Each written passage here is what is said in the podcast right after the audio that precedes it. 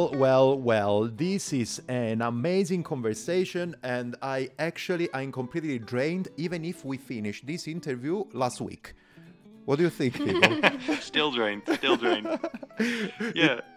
I can tell you, people, and then you will tell me more about that. That probably it was the longest for sure interview. No, it was not the longest. I had once I had Chris King that actually he really drained me because he talked in um, that's it. But it was so cool, inspiring, positive vibes. I took tons of notes about that, and as well I came back with at least three links about that. We are talking about Sam and Becky. Yeah. Is it the first time that you have like five people at the same time in the podcast? Uh, it was, it was, it, no. Once I interviewed, and I'm gonna say the name of the brand because I think that they're also working on a giveaway with them.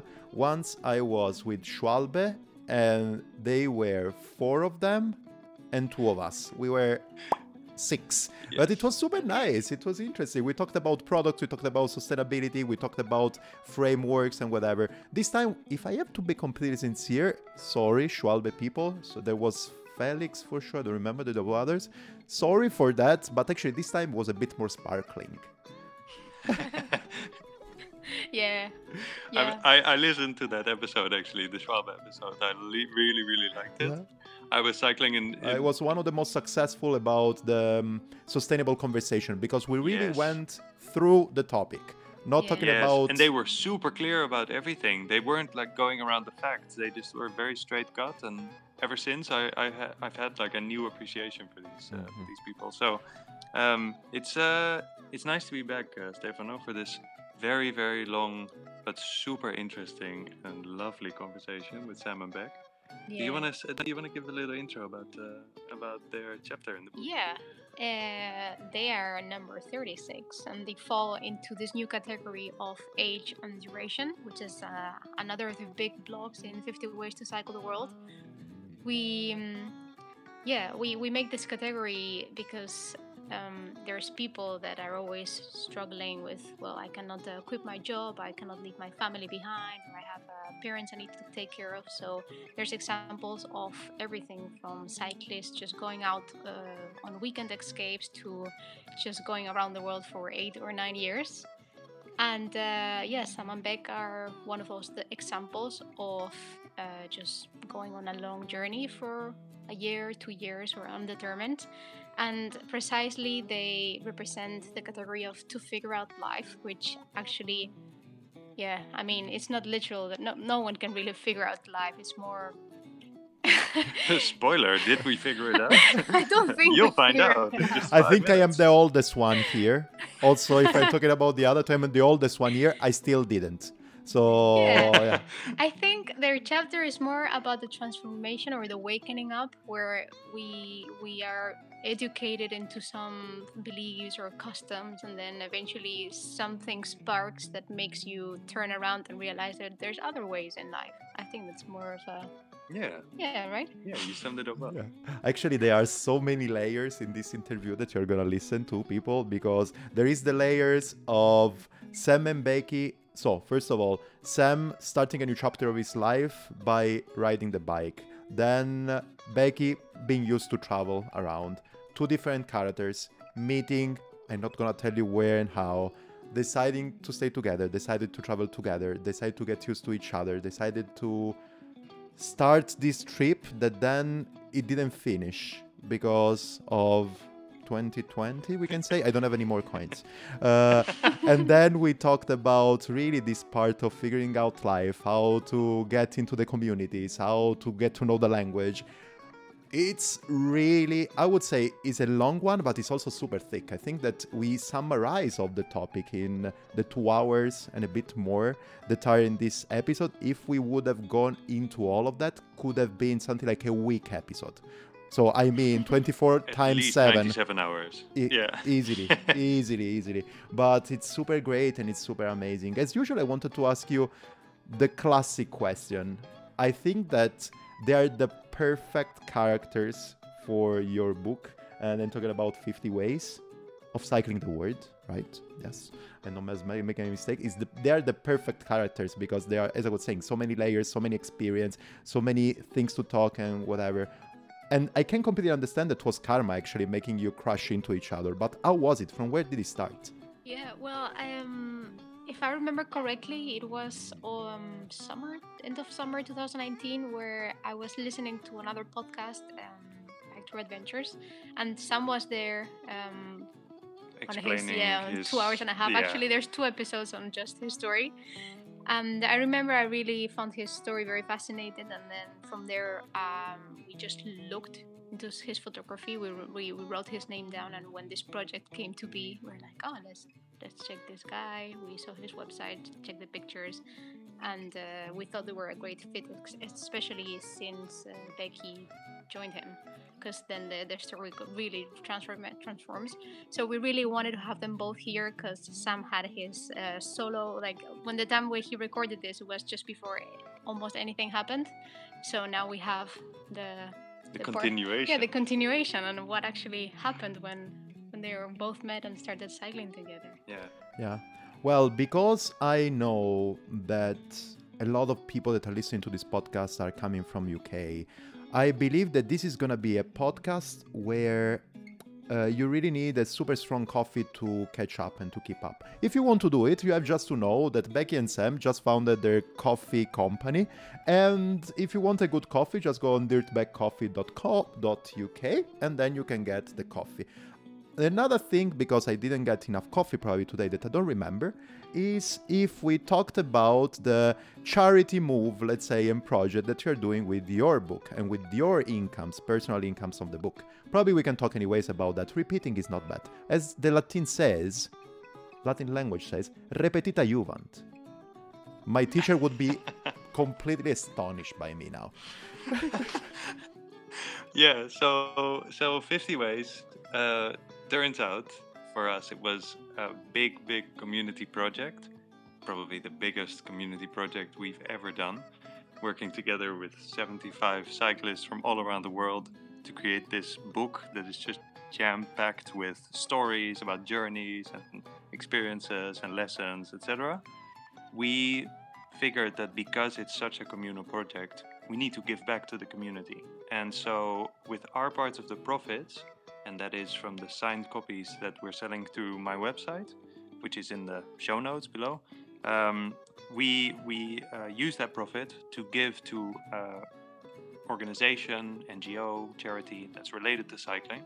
It will most likely be something along the lines of Warm Showers, World Bicycle Relief, or a charity or organization that one of the participants in the book is affiliated with but yeah, just to give back and do something good to carry on the effects of this book um, into the world of, of traveling by bicycle. And if I may just elaborate a little bit on the first one I mentioned, warm showers, it has made a huge difference on the lives of so many different cyclists around the world, including myself. I think my first and second journey would have been very, very different, if not maybe not exist at all, without warm showers. Um, so we're just super grateful and we really want to do something back there.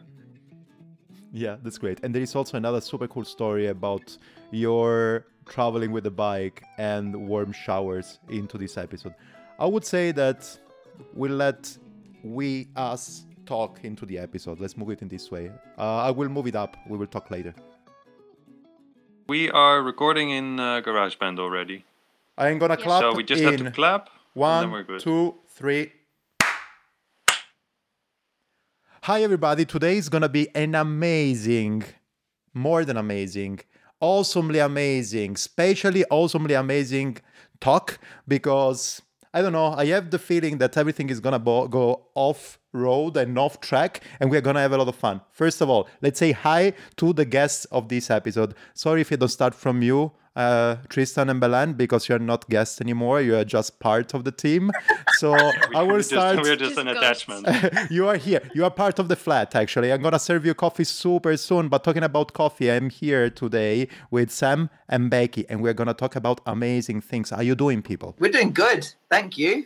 Very yeah, good. really good. Really good. Excited to be here. We feel grateful to be here too. So thanks for to all of you guys for inviting us. That's Amazing. perfect. That's perfect. What about you, uh, Tristan and Belina? Do you feel today? Doing good. Yeah, we're really looking forward to this talk. It's like Yes. a chat between Uh oh. We've had multiple chats with Sam and Beck already, you know, just off record, and they've gone totally out of control. So I'm actually, you know, holding on to my heart for this one. We'll see where it goes. I don't know. I have the feeling that this is going to be one of those episodes where actually I'm not going to talk so much. And I can tell you, I got so many feedback on people saying, Stefano, you're making a podcast just because you like to talk, don't you? I usually do. But this time I can really shut up and let other people talk the talk more than I usually do. Yeah. That's perfect. So just a little, little intro. To make this little intro, if I can do it, I think yes, because anyways, we are here already. The book should be around. We will talk with Sam and Becky today that are on chapter 35 of this amazing book called 50 Ways to Cycle the World. This time, no mistakes because I've been reading it. And on chapter 35, and is talking about, wait a second, I'm at 34 is 36 to be actually precise. It's a And all the- book, you know. Yeah, I it's- it was book. 36. it's I was like, 36 it's 36 is actually talking about traveling on the bike to figure out life long term i mean can you maybe just give us a little flavor of it or whatever here we're talking about long term and it's also long speech and long talks so the microphone is yours Figuring out life. Um, Tough. God, no pressure, guys. Um, if I, if I want, I can actually say the classic thing that a host, I don't like to call myself a host, but I actually, who is opening the door, I can say, ah, hi, Sam. Hi, Becky. Can you give us an introduction about yourself? It's a bit more pro, right? okay, yeah, we can we can do that. Maybe we can save like the existential questions of life for, for, for later on. Give me give me two minutes to warm up, and we'll. Uh, Okay. Um, Beck, you, you want to go first? You want to do intro first? Honestly, I don't feel like I'm that interesting. Sam, you know, people always ask you to do an intro, and there's so many amazing people in this book. And when Sam and I found out that we were going to be involved in like just the names and the stories in this book, I was like, how on earth am I in this book? Truly, because I I found cycling through Sam. So for me, it's it's yeah, it's wild. I, I still think it's wild that I'm even in this, but how about you? It's incredible, incredibly humble, bless her. Um, an, an intro, an intro to to me. I think me and Becca very we're kind of kindred spirits, but we also come at things quite differently. So um, I'm English, Beck's uh, from New Zealand. Um, I kind of grew up in the land of fish and chips and rain and tea. And Beck grew up in the world of, you know, beautiful oceans, tropical forests, and cicadas at nighttime. Uh, like our lives couldn't have started more It's differently. Um, and and we, we we kind of we, we meandered through life doing our thing for you know for, for, for most of our twenties. I think I started out. I came from a kind of uh, uh, a hard a harder kind of childhood than, than than I think Beck. Like I I had some things happen in my in, in my life. My dad committed suicide when I was eleven, rather unexpectedly. Um, that kind of very much changed the way that I viewed the world and thought about the world. And it also, if I'm really honest, built a hell of a lot of fear and complexity into me as a young man. Um, I was quite angry. I was quite uh, overtly confident, but actually quietly quite um, quite sort of shy and a little bit of a nerd at heart. But I always try to sort of pass off as you know very confident very in your face and kind of aggressive and all that sort of stuff. Um, and then later on in life, I kind of just figured that my map then was and, and what really I expected of myself was really just find a job, find a girl, have a family, settle down, 4.2 children. And um, and I was on that path for, for, for a long while um, until another, you know, quite large life event happened, um, which kind of led me toward really questioning what I really wanted out of life and, and, and what that meant. Um, it also led me quite strongly towards um, alcohol and i had a turbulent time with alcohol. Um, i kind of I, i'd say that i was uh, i was an alcoholic. I was I, I wasn't kind of you know as bad or I wasn't as sort of further into the alcoholic sort of world as, as others, but I um, I definitely had some some pretty large uh, challenges with with alcohol. Um, and then I moved to Australia, and that's where I met Beck.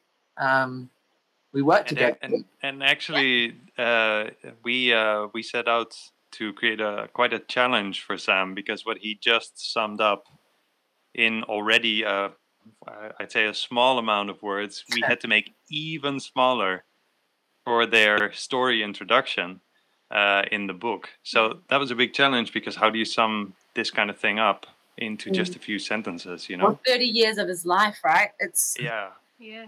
And it's it's a whole other chapter that you that you open up because talking about this is very much a part of figuring out life. Every one of us has problems, and every one of us has to find solutions to things that we rather not have be part of our personalities or mm-hmm. just life events and the way things go.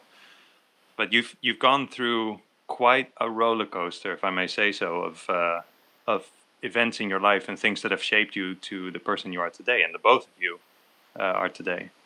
Mm. I think um, I think on reflection, what I've learned is that I'm the kind of like spaghetti complex one, and Beck is just like beautifully stable and and just and just kind of and, and that's I think that's part of the reason why I think our relationship works most of the time when she's not trying to murder me is because you know we've I, been in lockdown for many months. it's testing us both on and off. Can we can we just go back to that pasta reference? You're spaghetti. What is Beck? If she's beautifully Becky, stable, is she like a macaroni? It always Becky's, works. Becky's like Becky's like a fresh lasagna sheet. She's like, I would have said lasagna as well. I would have said yeah, lasagna like as well. Beautiful and stable and straight and covering and but like a really you know? good one with a good sauce. You know? Yes, yeah, absolutely. Yeah, Rich she's, and complex. mm, yeah, yeah, rich and complex. Sam and I are quite opposites, and I think you'll probably come to find that in so many ways. Like my upbringing was very lovely. I have beautiful two parents. They're still together. They always instilled in me that I could do whatever I wanted. Like, it was always like the sky is the limit. So for most of my 20s, I traveled um, everywhere and anywhere I could, basically. Um, so when I met Sam, I was like, okay, I'm going to come back to Australia. I'm going to settle down now and stop traveling uh, next minute. an, an, Englishman turns up and says, "Do you want to cycle around the world with me?" Why not? He's like, "Yeah, forget about what I said." Yeah, yeah. But then I have a bike. I have two. Yeah, and it's a funny story, right? And and and I think one of the things that maybe some people in the book will go, "Ah," when when they read it, is that we we literally knew each other for four, five weeks before we kind of went. Should we just cycle around the world. So about four or five weeks of actually dating to be like, okay, and and he left and kind of said, you better hurry your ass up and yeah. We're, we're a great example of why sometimes, not always, but sometimes an ultimatum actually really does work. Um, because I, I had I had the I had the the tour planned, um, and or at least like the first leg of it, and I I knew that I was going to make it to Nepal. Like no matter what, I knew I'd make it to Nepal, and Nepal from there, then the universe would invite and invoke what what the rest of the journey would look like.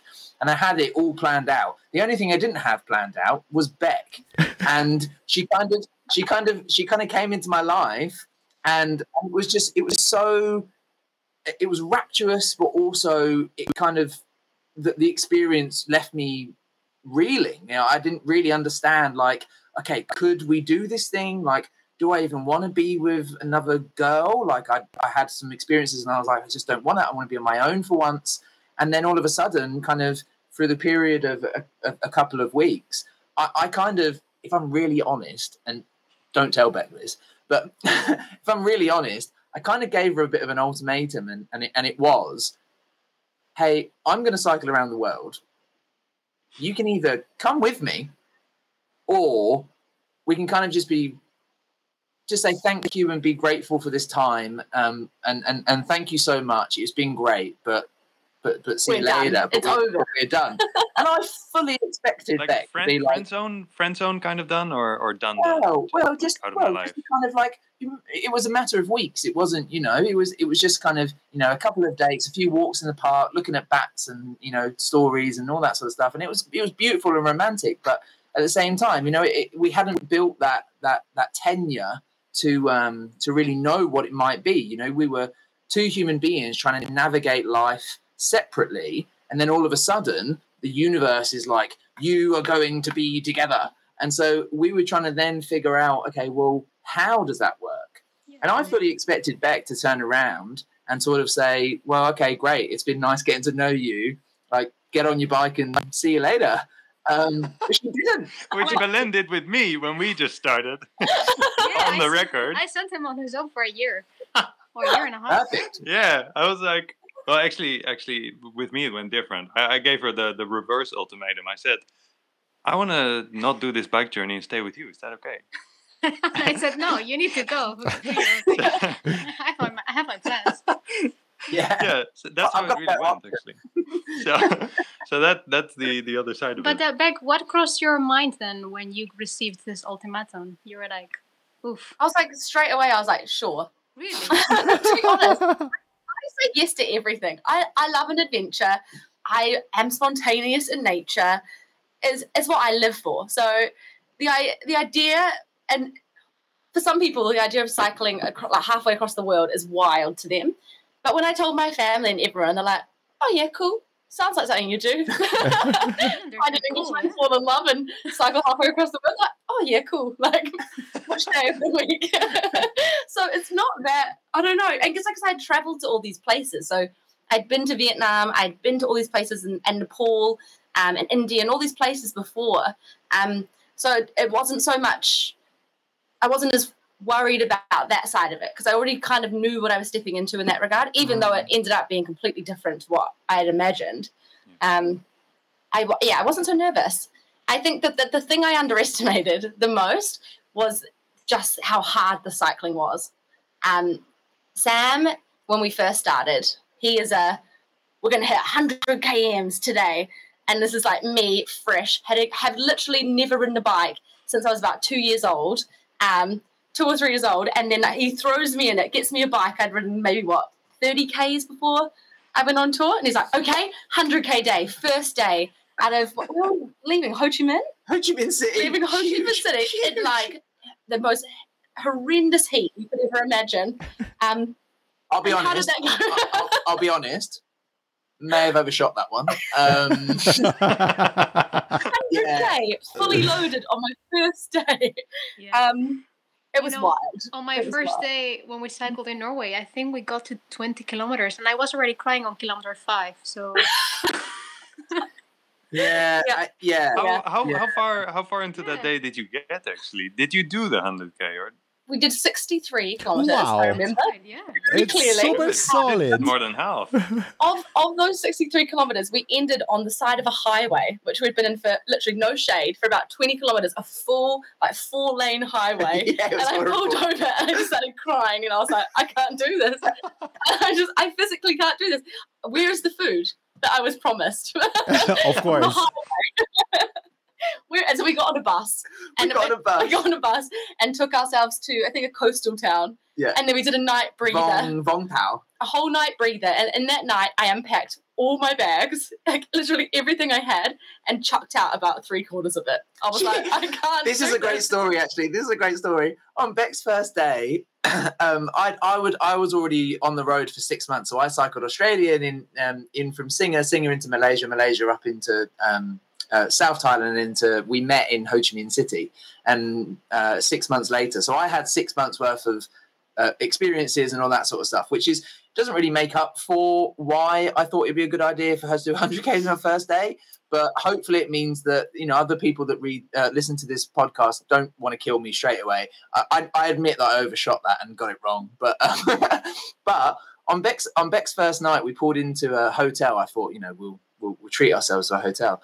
And um, you should have seen some of the stuff that she pulled out of her panniers that she'd packed. There was a there was a, a full hardback version of The Power of Now from Eckhart Tolle. there was, I like books. I had three books. I can see that. like there was like four different bottles of perfume. There was like eleven bottles of creams and moisturizers. Okay, I stand She- by the moisturizers. I still, It I was- would not depart with the moisturizer. I vote carry yes to moisturizer. I vote yes as well. Yes, I- we I will, yes. literally, I look about 15 and I want to stay that way forever. So the moisturizers are essential. Even They though, going nowhere. even though I can say that actually usually I have just a small tube. Actually, I have something like a small one of sunscreen or whatever, and a small one of moisturizer that I use it also as chamois cream, but that's another story. But completely on it. Yeah, let's not completely get on into it. the chamois cream yet. Mm. I, I just Bum- say, just say, because you In the UK, usually lose weight as. Sorry, We call it bum butter. uh, bambata. It's really good, bambata. Like, uh, like the there was any popper, right? Afrika Bambaataa, but that's Sounds another thing. So what else came out of those panniers? Oh, you don't even want to know. I brought Jewelry, straighteners. straighteners. Now this was a this was a bad one, but, but because right, I'd always backpack, so I just didn't get the concept of. And we were living. I- Like he told me, we're going to be on the road for two years. Like, bring everything you need. And I go, what if we want to have like a date night out somewhere? You know? And I'm not a precious person. I didn't bring makeup or anything like that. Don't get me wrong, but I just I don't know why in my packing frenzy. And to be fair, to be very fair, when I was at home trying to pack for the trip, I just didn't even know where to start. I sat in my room for maybe, oh God, about seven hours looking at my room, being like, how do I pack my entire life for two years into these two little panniers? Um, so I made some bad calls, drank a few glasses of wine, tried to pack the night before, very unorganized. it was fantastic. Um, and yeah, that's what you got. Yeah, it was great. Yeah, Well, if I So, can, it was yeah, wild. If I can say something here, so I, I will go completely off track because that's the way that it's gonna go. I was reading your story from the book, and at a certain point it says that actually your setup with full panniers and front rack and front basket and everything at a certain point changed drastically, and then you directly move into a bike packing setup. So, first of all, why? Second thing, what did you get rid of? Because I truly believe that then the books are not, it doesn't have any space, any book on this kind of situation, right? Yeah. First, I mean, you should explain, Sam, why we changed, and I'll and then I'll probably run through some mistakes I made because uh, when you when you're looking at these bikepacking rigs that you like the look of, I was looking at all of these beautiful large bikes. So like uh, Ryan or RM Dub on Instagram, I was looking at his bike and I was like, I want mine to look just like that. So I bought like you know um, the seat pack. I bought the whole shebang. And then once it actually, once we got there, once it got to Thailand, it, none of it fit my bike because I'm so little. My saddle doesn't even go high enough to have a seat pack. I get you so much. So it just hit the wheel the Yeah. whole time. We had to use Voile straps and literally strap oh. everything Oh. up just so that we could get maybe four millimeters, five millimeters. clearance. It was it was fun. and just I just had no concept of what it would actually end up looking like. And then again, I'm Sam is a very organized packer. He packs things into little tiny bags that go into another tiny bag that fits in this particular tiny spot, which I can't differentiate, but he knows what the spot is. Whereas I just shove everything in and like jump on it and clip it and hope that it stays. So going from having these great panniers so you can just throw stuff in that's really easy to having to shove something into a long tube and then it, it was a, bit of a nightmare. I'm not We, gonna lie. we, we should have uh, we should have given your chapter a different name instead of figuring out life. It should have been figuring out my bags. yeah, totally, How do I pack? totally, totally. I guess you're best to explain why. Uh, yeah. So, so I'll try. I'll, I'll keep it fairly quick though. So, in terms of unpacking your question, uh, we started. So we both started um, without a great knowledge of like bike touring, bike travel, bike packing, and and all, and all that sort of stuff. We we Or even bikes for me. yeah, yeah. We we start we started and we kind of I suppose it's like um it's like most things. You you kind of see what is most popular around you and you kind of see the application of that most popular thing and then you go, Oh yeah, cool, that's that sounds a bit of what I'll do. So when I was sort of planning the trip, a lot of my mind was very much about like, you know, road road cycling, and then I was like, well, road cycling is a road touring, and road touring then is commensurate with you know Ortlieb panniers and a run rack and a tubeless rack and all this sort of stuff, right? And so I, I kind of went down that that kind of setup to start off with, and so when Beck joined, she kind of did the same because it made sense. But actually, what we what we weren't really aware of, or what were perhaps we we we, we hadn't yet found out, um, is that I don't really think that there's a bad or a good choice in in in how you go with bikepacking setup or your touring rig setup.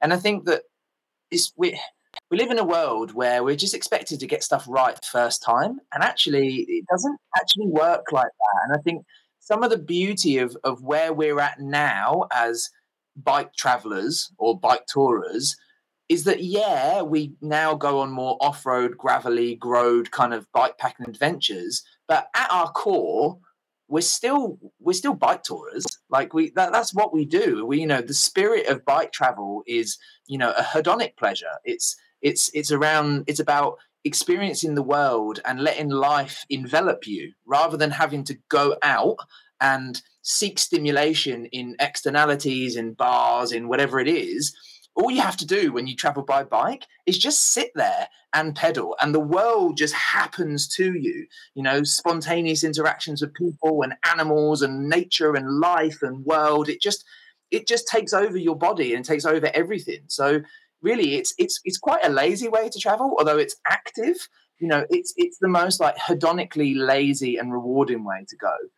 And what we found when we got to north thailand was so we'd we'd done like uh, you know four and a half, five thousand sort of kilometers through there. because we did lots of sort of you know meandering and and stuff.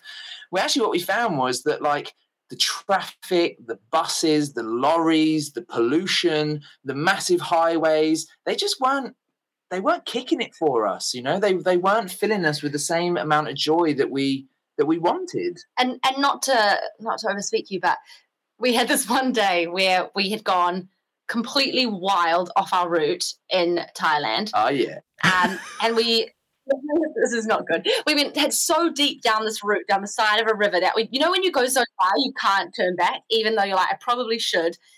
We just we were so committed, and we thought it was the end of the route, and we looked up and we saw this probably forty five percent hill, dirt hill, and I was like, Sam, we can't keep going. He's like, we can't go back because we've climbed the entire day. Like, we have to go over that hill. There's no way about it. So we climbed this hill. I think it took like two and a half hours. Like, it was this wild hill. Got to the top, and where Google Maps or where Komoot had told us there was a road over the other side, just wasn't there. Nothing. It just didn't appear. We're just on the, the edge of this mountain. And this is this is the moment where we're like, we need to get different bikes because we just rode our touring rigs off the side of that mountain. yeah, we through did. fields, through honestly, like through these massive cornfields. Like it was Sam got two flats within like 20 minutes. Like it was just and we got to the end of that day and we'd had it was so hard, but we'd had so much fun that we were like, okay, we have to change our setups. Yeah we have to find Sam's very challenge driven, so he needs some sort of structure, even though it's even if it's like we're going to cycle 50 k's today, 50 k's tomorrow. He needs to know what the plan is and the structure around things. And I think what had happened is he'd done a year of touring by that time, or more than that, Mm. even more than that. And he, got, he was getting a bit bored of road cycling. It's like he wasn't meeting any other goals. He he knew what he could do every day, but he didn't have any structure to push him or to do anything different. So I think the switch was really about a challenge, like a different challenge Yeah. for us, Yeah. rather than Mm. just liking the way it looked. It's like we wanted to find more remote places with, you know, Yeah. different experiences. Yeah. really. I think I, I I think the, the typical touring setup it lends itself very well for long distance cycling. By Totally. that time, you you've done a lot of kilometers already, Mm. and if you want to go, say from from the UK to China or from Spain to northeastern Siberia or whatever, that's a long distance you have in front of you, and following roads then on a touring bike with a lot of space to pack all your four season you know stuff with you that's great that's a great approach for uh, touring cycling is a great approach for that kind of journey but if you go into into bike packing i feel because we've made the switch also i feel that you have more capability to explore the details of a much smaller place. Totally. So you can kind of zigzag through Yeah. one particular part of a country and Mm. really stay there for the same length that you would spend on that really long journey by road. Mm. Absolutely. I think that that's what bikepacking kind of embodies. At Yeah. least for me, it does. Um, Yeah. Couldn't agree more.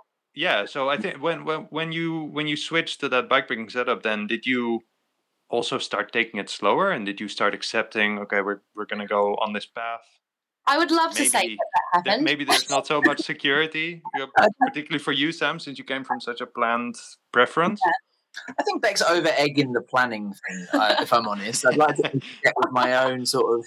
Uh, I think I think the way the, the way that I like the way that I like to to travel by bike is I like to have like a a macro idea, like a kind of high level plan of you know what needs to happen. So like you know if you're traveling by bike, then you need to know you have a certain amount of days on your visa because otherwise you get either charged or you get like you know in, in hot water. So we kind of have like a macro plan of like where do we want to go, what what kind of things interest us. For me, it's usually like people or monasteries or things to practice and, and, and kind of waterfalls. or waterfalls. And for Beck, it's almost invariably food.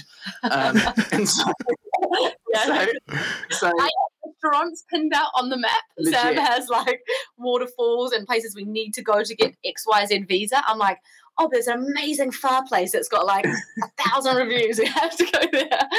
We'll Legit. cycle like 30 kilometers the wrong direction just Yeah. so I can taste it. yeah, legit. That's that's basically how it goes. But I also I kind of I call it like a, a, a planned unplanned.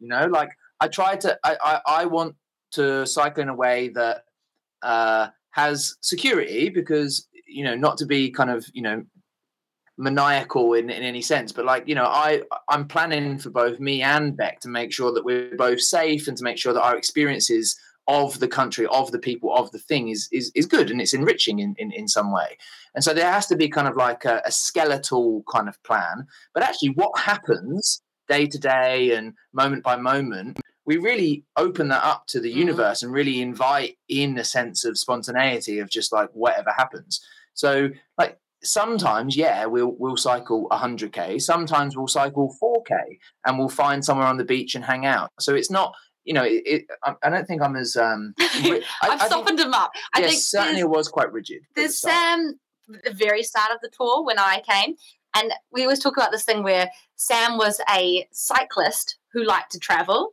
and I was a traveler who liked to cycle. And it's a very it's an interesting concept because it's kind of where the two of us would butt heads. Where at the very start he wanted to do X amount of kilometers and he wanted to be on his bike, and it was all about that goal of how far can I go. And for me, it was more about what can I see within that day. Um, and so yeah, it's a bit of a. Mm. Well, how would you how would you explain that concept of us and how we're different?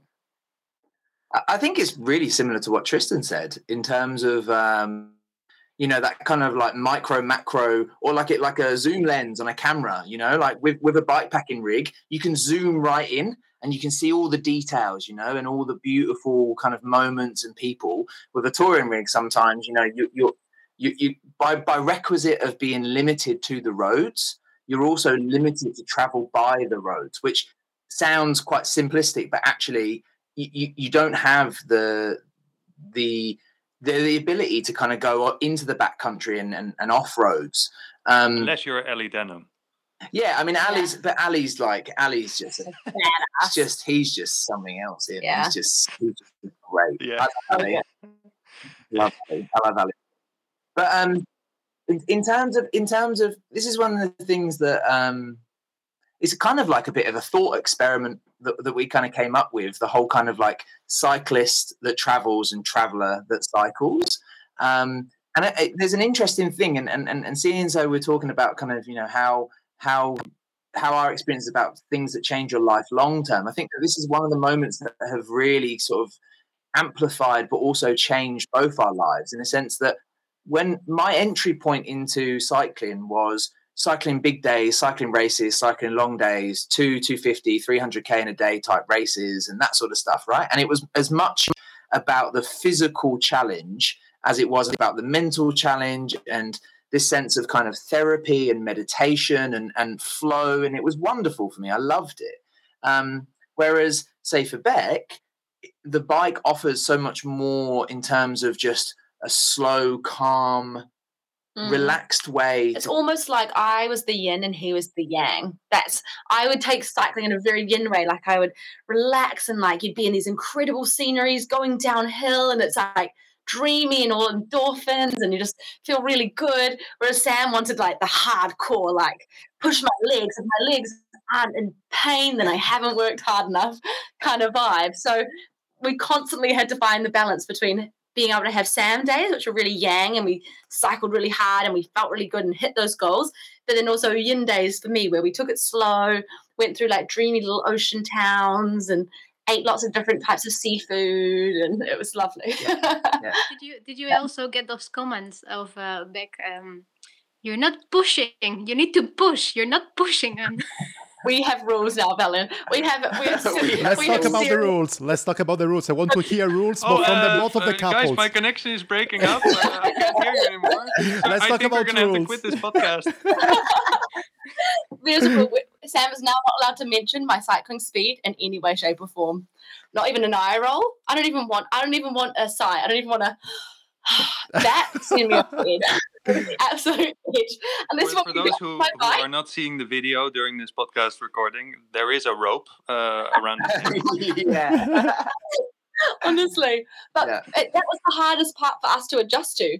And and in truth, like I think that was really the thing we struggled with the most was trying to balance how he really wanted to cycle and what he saw this trip and this journey as for him and then me how, how did i complement that how did i also have my own trip because if i you know if i wasn't cycling with sam then i who knows i'd probably still be in the first town like it's it's just yeah so it's that balance and i think what's ended up happening is sam is now softened out completely and he loves a, a little yin day now and then i crave the yang days which is wild to me because i'm like no i want to do a, a I want to be on the side of a highway. I want to put my headphones in and listen to a podcast and feel like nailed it. Whereas now I'm just like, oh no, that sounds like effort. That sounds like a lot of effort. I'm happy just to a 15k cycle on some gravel and then cook over some fire. That sounds much better. It's wild. it's actually wild.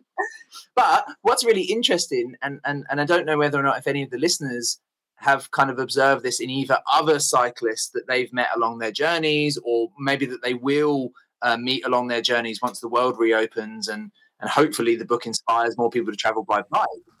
But what we found is that um, the whole kind of like, I suppose, like archetypes um, of of the people, i.e., a cyclist that travels or a traveler that cycles, you can find them like in couples, in solos, in all over the world. And so we started to find that most couples were similar, i.e., they were travelers that cycled or cycled with travels and and and and but we were kind of the ones that were kind of a bit of both. And i think that offered a a, a, a beautiful balance but also a, a, kind of a cause of conflict.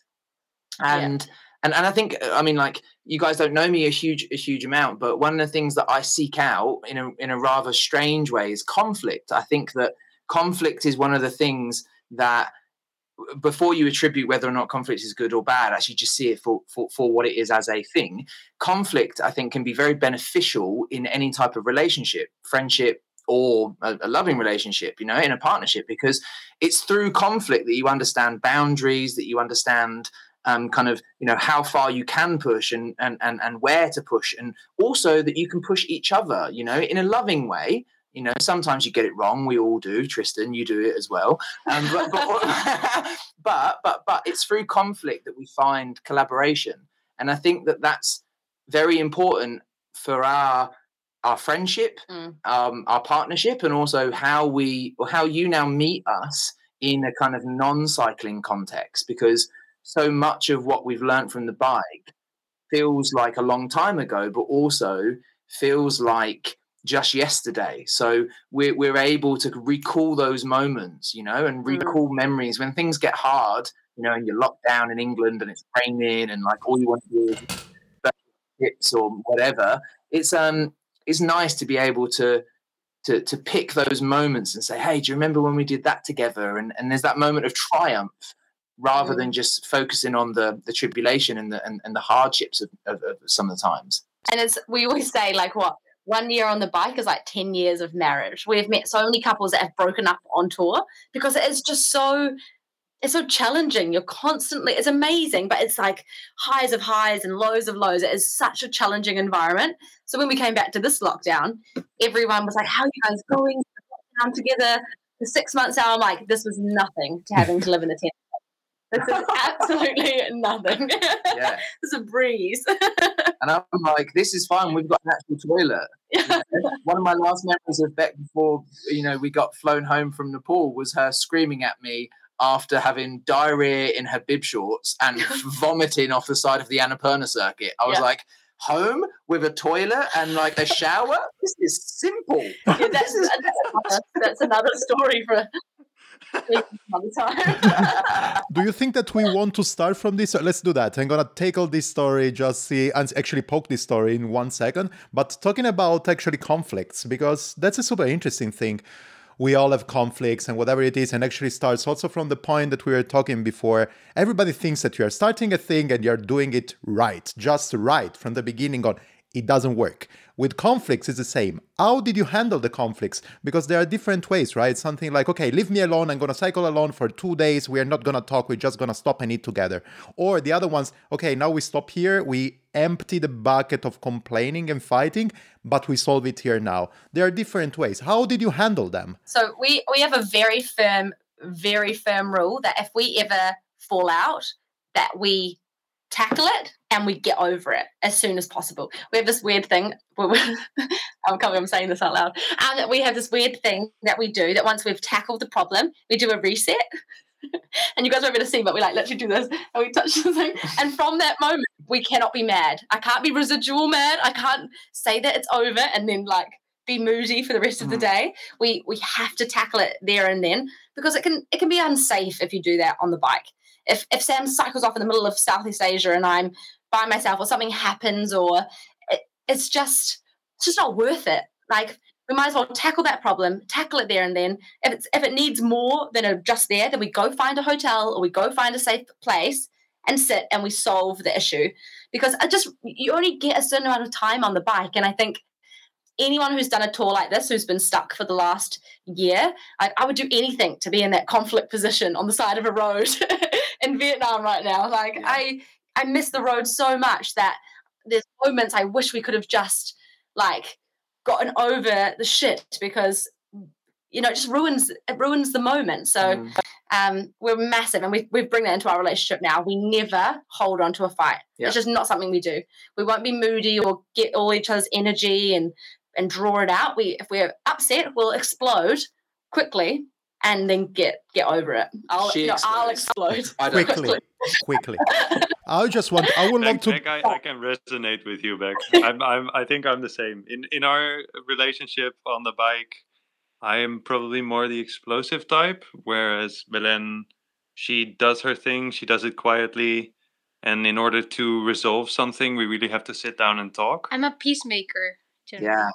Yeah, I don't know how how how you guys are in terms of personality. If you're more towards the the peacemaking side quickly, mm-hmm. or if you like, stick with your rage and just try to maybe mm-hmm. make the other feel that you are the right one or something like that. But it's definitely beneficial to to be with a peacemaker then because it resolves things quickly. And it seems that you have decided for each other if that ever happens, we are going to force ourselves into the peacemaking ceremony of resetting each other by touching uh, the side of the head and making a like a like a reboot sound or something. Yeah, Basically, yeah. it's a reboot. Yeah, we've been got our own style. Yeah. Dude, it's so bad. But it's, you have to do it honestly. It's it's funny because you think would be one way or the other, but it's not actually. Sam can get quite frustrated quite quickly, and he's really learned not to get frustrated with me now. Like I think now you're so patient with me, whereas at the start, you know, it was his tour, it was his dream, it's everything he wanted to do, and I kind of just stumbled in on it. And and we've had to like learn. You've had to learn the patience, whereas I've had to learn not to lose my shit when I when he really upsets me or somewhere or like I, I think know. I think an interesting and important caveat to this is that uh, one of the one of the interesting inputs here is that most couples, and, and not to generalize, but most couples that go on a bike tour, they have a previous tenure, a previous relationship with each other. You know, mm-hmm. they've they've done the real world thing or the world thing, the matrix as I call it, and then they do the touring thing, right? Whereas what me and Beck were trying to negotiate was uh, a new friendship. We really only just really met each other, so we were trying to navigate, you know, a new relationship, falling in love very quickly falling out of love and then falling in love again. Um, and then and then you know and and kind of what the road meant to someone who had six months of experience versus someone that was had none you know and it, there was so many so many variables at play the fact that you know when i reflect on where we are now and the sort of solidity of our relationship and how we communicate and and how strong we are now although we like to tease each other and you know make out like we're you know that we're awful but actually we we we've we've developed practices and we've developed ways that well the bike taught us you know mm. the bike and the trip and the experiences taught us i mean one of the things that to sort of translate it into how you know we've hopefully on the journey to figuring out life is that you know when storms are caused when hot air and cold air collide right you get this kind of like huge storm moment. And i think like it's the same with human energy right? And so what we've what we've tried to cultivate and i have taught it to well we've taught it to other couples and other people is we do this thing now called a frame up. Um, and a frame up is effectively like our own kind of really low fidelity kind of couples therapy slash kind of check-in thing with one another mm. where each week we sit on a sunday morning and we basically just check in on each other you know mm. it starts and with kind of high surface stuff yeah. and then it goes deeper into like you know where are you at right now like what are you pushing towards yeah. what are your goals but like we have questions we have set questions that we have on a, a notion board and we ask the same ones every single week um, and if, honestly, the weeks we don't do it, we notice a difference. The wheels come off. We notice difference because uh, coming back from such like an amazing tour to trying to step into work and normal life is tough enough. And I mean, on the road, you have to communicate. If you don't communicate how you're feeling and what's going on, that's when mistakes. That's when you have blow ups. That's when um, things can go wrong and you can ruin a really lovely day. So now what we do is if we do that frame up every Sunday, we go through the set of questions like, what do you need from me this week? Like, where are there going to be the touchy points? Do you have a big meeting on Wednesday that you're nervous about? Or do you have a massive day of work? So I need to do dinner and not think about it. And just like little things that that sound that sound little, but if you can if you can avoid any of those silly conflicts and i mean there's lots of them on the road it happens all the time but mm. if you can avoid them and really communicate through them then it's it's just so much better. Definitely. So yeah. much better. Yeah if i can actually drop something like my two cents here it's everything about communication. It's everything about that. Doesn't uh, you know you are who you are right? But if you're just engaging conversation, keeping on with the conversation everything, because the life is already what it is, right? You're rushing the whole day. Uh, you are going from one meeting to the other, from one call to the other, from uh, the thing that you are supposed to do, that is due by for you and by you, something that you need to commit, something that you need to deliver. If you just slow down a bit and just communicate what is into your chest, something like really from one side eat the frog, from the other side speed the frog, and kind of communicate and then you really understand each other and then the things work good together if it's missing the communication side in a couple in a friendship wherever you know that's a problem i can say that because even if i'm kind of a person that talks a lot uh, really is difficult for me to shut up and actually when i shut up i feel really not good.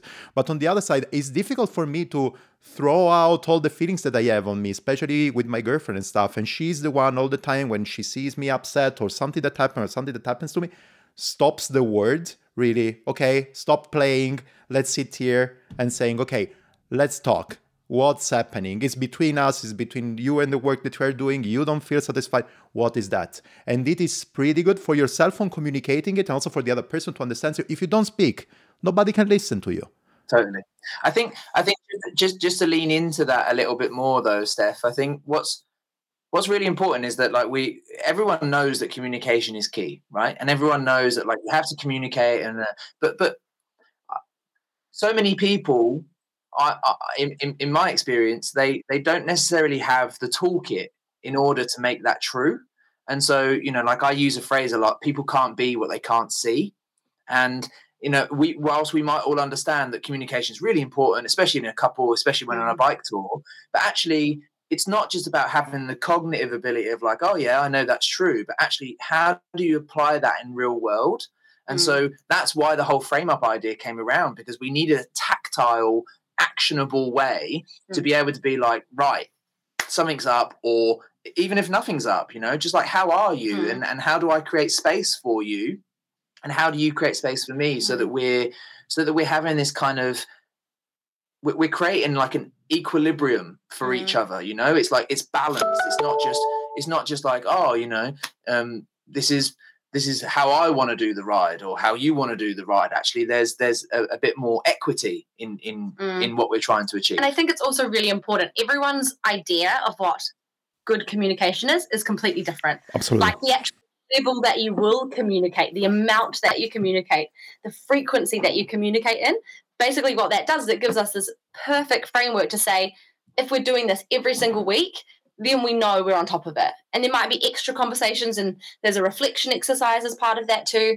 Um, but at least at the bare minimum if we do that one practice we know for that week we've checked in and we know where that person is at and what they're going to face during that week. And i think that is it's invaluable some weeks. And it's also it's also quite a nice reflection tool because you know i'll talk to sam one week and he'll be feeling amazing he'll be feeling amazing about work and where we're at and where life's at. And then you might get three weeks later and something's happened and he's like oh well this is happening and work's not going well and this isn't working. And i can say well three weeks ago you were on top of the world. So so what's happened? You know last frame up it was a bit worse. You know what's the difference? I can actually troubleshoot what's going on with him as well. So it's nice to have that, yeah, the accountability and being able to reflect with each other.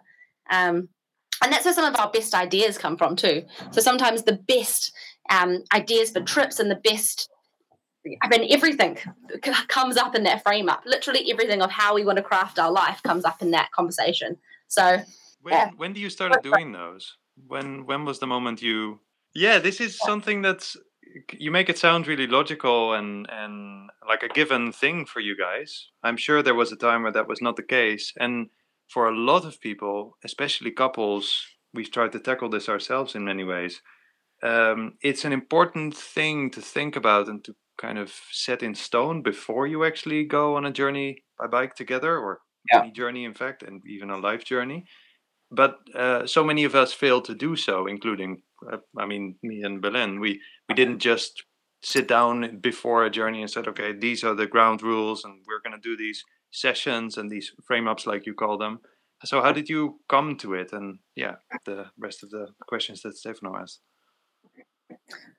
Sam, this, to be honest, when I, Sam I, and I initially started cycling, we thought we were communicating really well.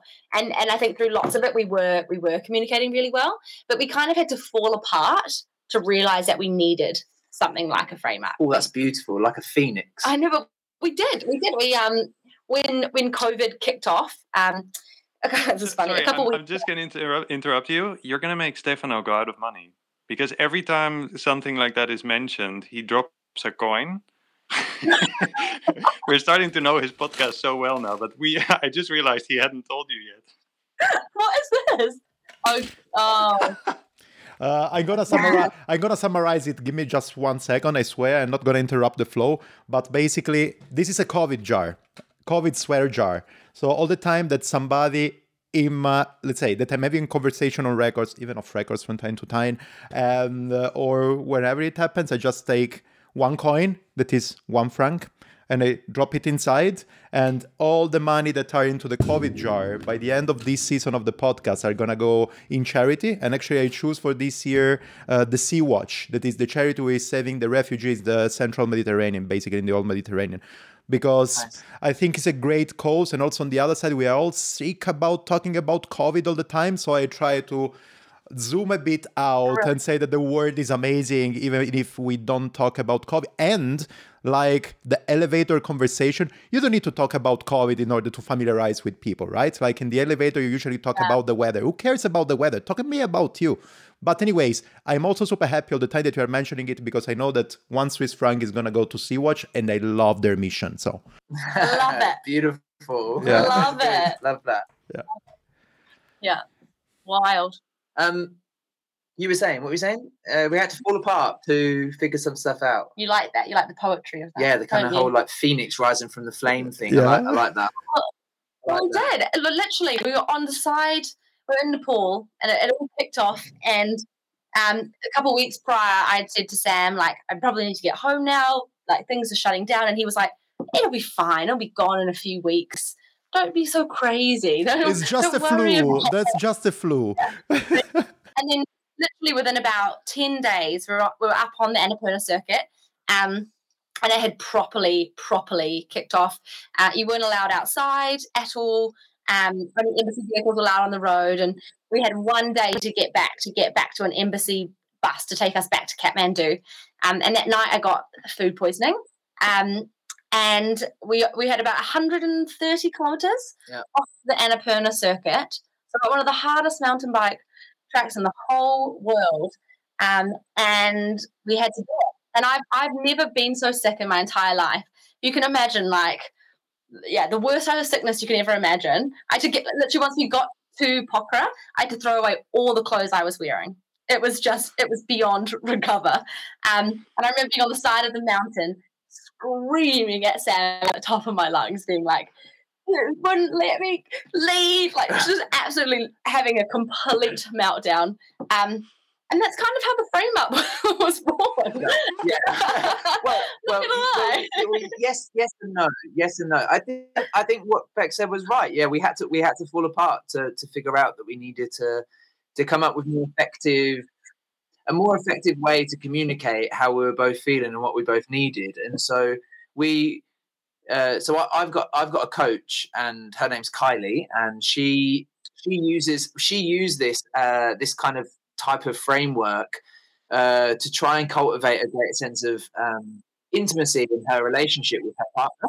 So um, they he, he's from the US, she's from Australia, and so they did the long distance thing for like four or five years. And what they found was that the the the, the intimacy, the kind of closeness that they both sought, was lacking.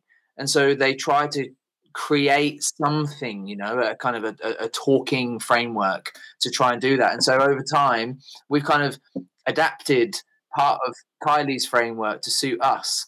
Um, and so, and so, yeah, I mean, like the uh, the thing is, we we would, love, we would love to share this with other people. You know, if, if if people want to have a go, I mean, I wrote a little Notion page for it, and I wrote some some explanations as to how you might um, embed this into your life. But really, like, it's not a one and done type thing. It's this is the start. You know, this is the the kind of catalyst of how you might want to adapt and change things. This works for us because you know we can run through it in half an hour, forty minutes over coffee, and it works. You know, it, we we create balance, we understand where each other's at, what each other needs, and and and and we avoid those kind of that confluence of where hot air and cold air meet. You know, it, it dampens it somewhat.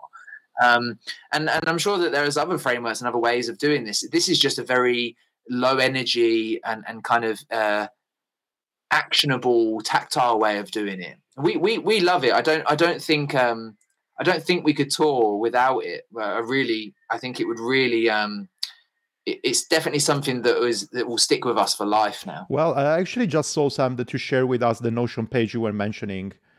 Maybe Yeah. if, of course, if you want, with your consent, if I can actually maybe drop it down the uh, job, let's say job description. Sorry, I'm thinking about getting a new job. Um, is the episode description, episode desk down below. If uh, you think it's okay, I can share with everybody. Otherwise, I'm gonna keep it for myself. Absolutely. I can do that. Absolutely. So yeah, in the episode notes down below, people, you're gonna find this Notion page that yes, uh, Sam and Becky was mentioning. So you can start your own because, as you were saying, it's something like a working process, right? You start with something and then you change it, and then just actually it evolves with the evolution of the relationship, isn't it? So it's something that probably also for you is gonna change. It's just a framework. We need to make it changing as well. and it's good to do with friends like i've done a frame up with my mum i've done frame ups with like people at work just to make sure that you know there's project alignment or there's you know need alignment on stuff it's it's it's really good um but you, you guys can can see and and and adapt. You know, the spirit of the spirit of this type of sharing is share it with other people and and and and, and synthesize kind of what what the learnings are from it. And if you find anything, a question or something that really works, please shoot it back to us because we can steal it back from you. of course, of course, that's for sure. Uh, yeah. oh, what direction are we gonna take now? This should be my job. So give me just one second. I need to figure it out because I would continue with this flow probably forever.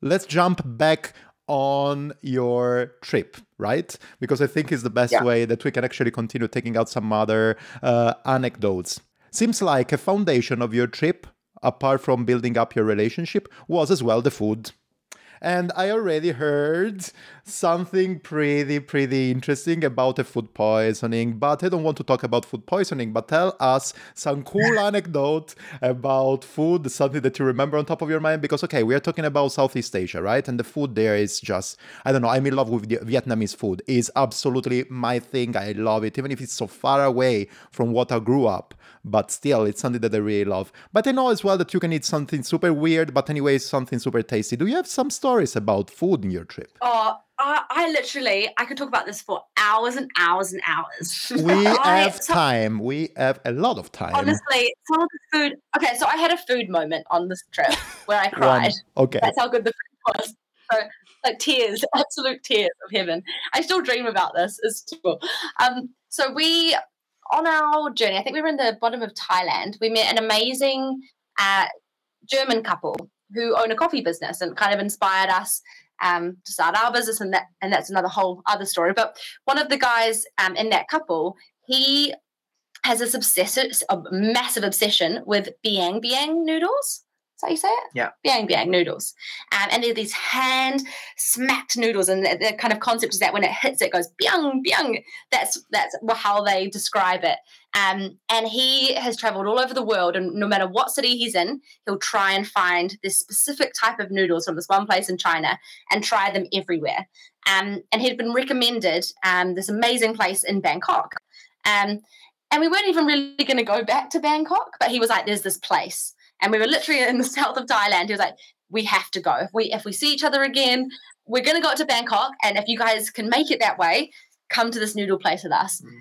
And so obviously, I said to Sam, "We ha- we have to go to Bangkok. We have to go like nine hours in the wrong direction because I need to try these noodles."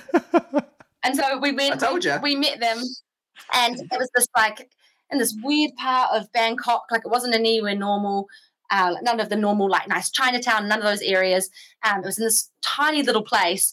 Um, and it was oh god, it was minced pork and chili. I have a bowl of it on my Instagram. I have quite a few photos of this one bowl, and it was just it was when you eat something, you're like, how can food taste like this? It, it was like transformative. It was, it was a transformative moment in my life. and it was amazing. It was amazing. And now we've been in, in London now for a couple months and we've found all the Biang Biang noodle places, and we've been trying all of them recently. None of them match up. None though, of them. None of them really hit the mark. Unfortunately, but there's there's lots there's lots of amazing food uh, food uh, in Southeast Asia. I mean, there's you know the one that people talk about a lot is is is Thai food. Obviously, yeah. you know, is, is is one of the things one of the things that um I think we we both love food, right? So so like I, I was a chef for a while and, and, and kind of enjoy cooking and enjoy cooking on, on fire and all that sort of stuff more so now. But Becca's an eater, so like that works really well. Um, and so but, but, but what I like about food is is not just you know eating the food, but I like the history, like the kind of the food history, the culture that that food brings. Um, and and so anyone else that kind of it, it likes that sort of exploration into things, you'll love, you know, especially Vietnam. Obviously, Vietnam being colonized by the French, you know, you can have you can have these massively juxtaposing experiences where one minute you'll be in, you know, kind of Chinese inspired soups and broths and furs and noodles and ri- fried rice and stuff. And that obviously comes from the north and the kind of like Sino Asian type kind of influences from the north. But then you'll walk 30 meters down the road and then all of a sudden you have banh mi, which is like a French baguette, like a short baguette with um, either like vegetarian or, or, or meat based with like pork crackling and pate and all this sort of stuff. And so it's, it's a it's a it's a really interesting food cultural type sort of experience. You can really you can really kind of immerse yourself in it. Um, and I think of all the countries, I think my personal favorite was Vietnam for food. Um, just so much diversity and so much so much interesting diversity and, and, and, and exploration of food. It's um it's beautiful.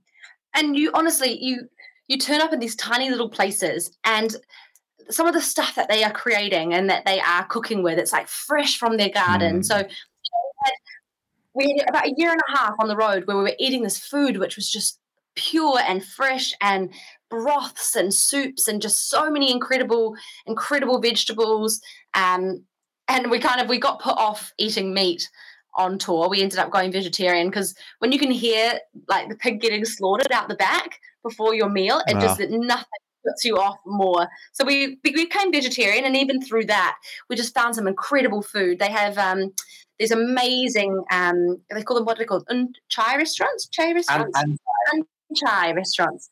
And they're usually in the back of people's houses.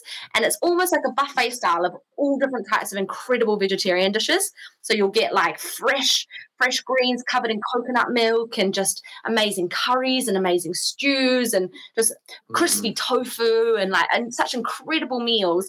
Um, and it would cost next to nothing. Literally um, nothing. Um, like it was amazing. It was I've never felt so healthy in my body as I did during during the tour what we were eating. All this, all this must have really also influenced your camp cooking. Yes, because I want to yeah. know some stories about your camp cooking, Sam. Because here we're talking about restaurants, but we all know that you are, I don't know, words from Tristan, probably the best camp cook that we heard about. Sorry, Eric. Cor- sorry, no. Harry Corre, but I heard about that. Tell me more about that. Well, uh, I'll I'll give you a little uh, taster. We I remember especially when we first started, um, we'd pull into these markets just before sunset. And Sam has this incredible way when he learns language by going into markets and talking to people and and and that's kind of how Sam that's how you really pick up the language, right? So he'd go in and he'd get fresh curry paste, all different types of local vegetables, and he'd sit there in these temples with like three different dishes going and make these wild curries, little like, you know, he wouldn't just go, oh, we'll just make a basic curry. He makes it with all the toppings, all the crispy tofu, all of the peanuts on top. And then he'd make me like uh, caramelized bananas for dessert covered in coconut milk and like, or just make these wild three course meals in the middle of a temple and the monks would all come and all the kids would come and be like what are you doing? And he would do he would plate it like it was it was amazing. So every night felt pretty spectacular. I mean if you're gonna do it this is all in one pan? This is in three pans bro three pans. but one fire.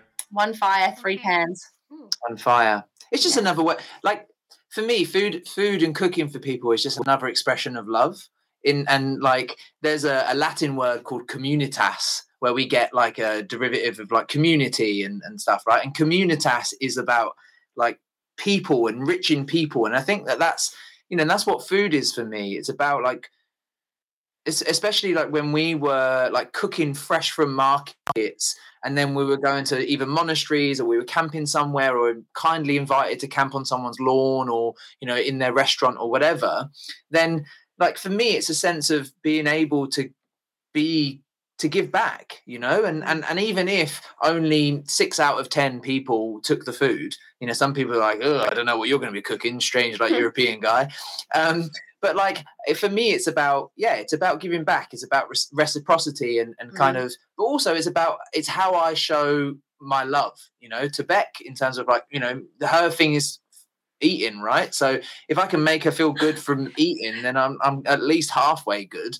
So so if we do fight, he knows he's got like emergency garlic bread in the freezer. Emergency okay. garlic bread.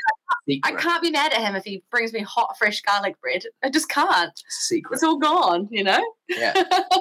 yeah. Yeah. The, the, the, the food changes a lot from. I, I think what what I try to do with with food on tour is like it's funny we, we live we live in we live in a world now where everyone wants to kind of like create dichotomies of everything you know? Like think of like the cycling world. It's like okay it's a mountain bike it's a road bike it's a gravel bike it's a touring bike. I'm like no it's not it's a bike right? And and and all it, the rest of it is just marketing fluff really. The application of it we're all cycling whether we're doing it on 735 or whether we're doing it on 29 by 3 we're all cycling right? We're all having the same beautiful collective experience. We're just maybe going a different route for it.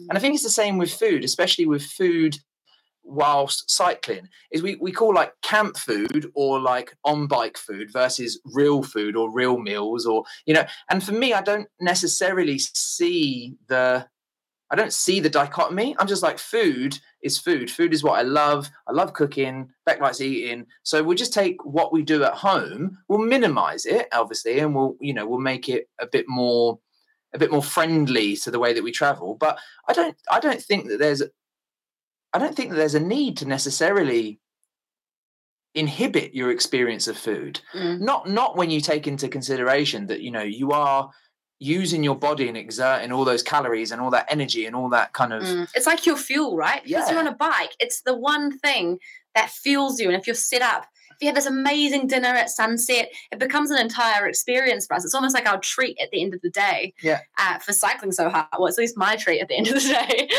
So it's my bribe to get up hills at Sam actually doesn't eat. He, he just makes it. I just, cook. just cooks. I just cook.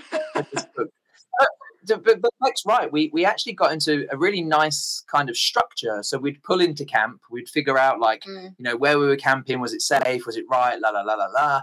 And then Beck would I'd I'd kind of get everything out the bags and start sort of unraveling it. And then I would start sort of prepping and chopping and you know doing all the things that marinating and all the things that need to happen and then beck would kind of put the tent up get the beds out mm. she'd carry like essential oils and like you know because you know what it's like sometimes when you're camping ongoing every day. The tent smells sometimes, maybe rain, you haven't dried it because you're lazy, you just stuffed it into a sack or whatever. So, you know, Beck has her own kind of ritual, which is, mm. you know, spraying essential oil, maybe burning some Palo Santo and, and, freshening the kind of the energy and also freshening the, the tent up. And then I would be, do my thing. It's, it's, it's a time when you're when you're traveling as a couple together, you're in such close proximity to one another that sometimes it's very easy to kind of homogenize and be like this one person. Whereas I think that what's really important is trying to understand like what each of you celebrate. And if it's in service of one another or to one another, then that is something fantastic. And I think me going away and having the time on my own to sit and you know prep the vegetables and you know start making the pace and marinate, and then Beck to have her time, you know, freshen up the place and making mm. it look mm. nice and getting the camp ready, moisturizers and moisturizing. um, then, then when we come back together, you know, twenty minutes, half an hour, forty-five minutes later, you know, we've both had that time apart, which means that the time together is more is more favorable, mm. you know, rather than being like, oh, everything has to be together. Yes, it's super great, but just also having the time and making the time that you're spending enjoyable. Not only cooking because you need to eat, because otherwise you're gonna feel sick. Not only cleaning the air because otherwise we are gonna sleep bad. Just doing it because I enjoy doing it. And this yeah. is something that you are doing on the bike, something that you are doing at home, something that you are taking time to yourself in order to enjoy things that you love.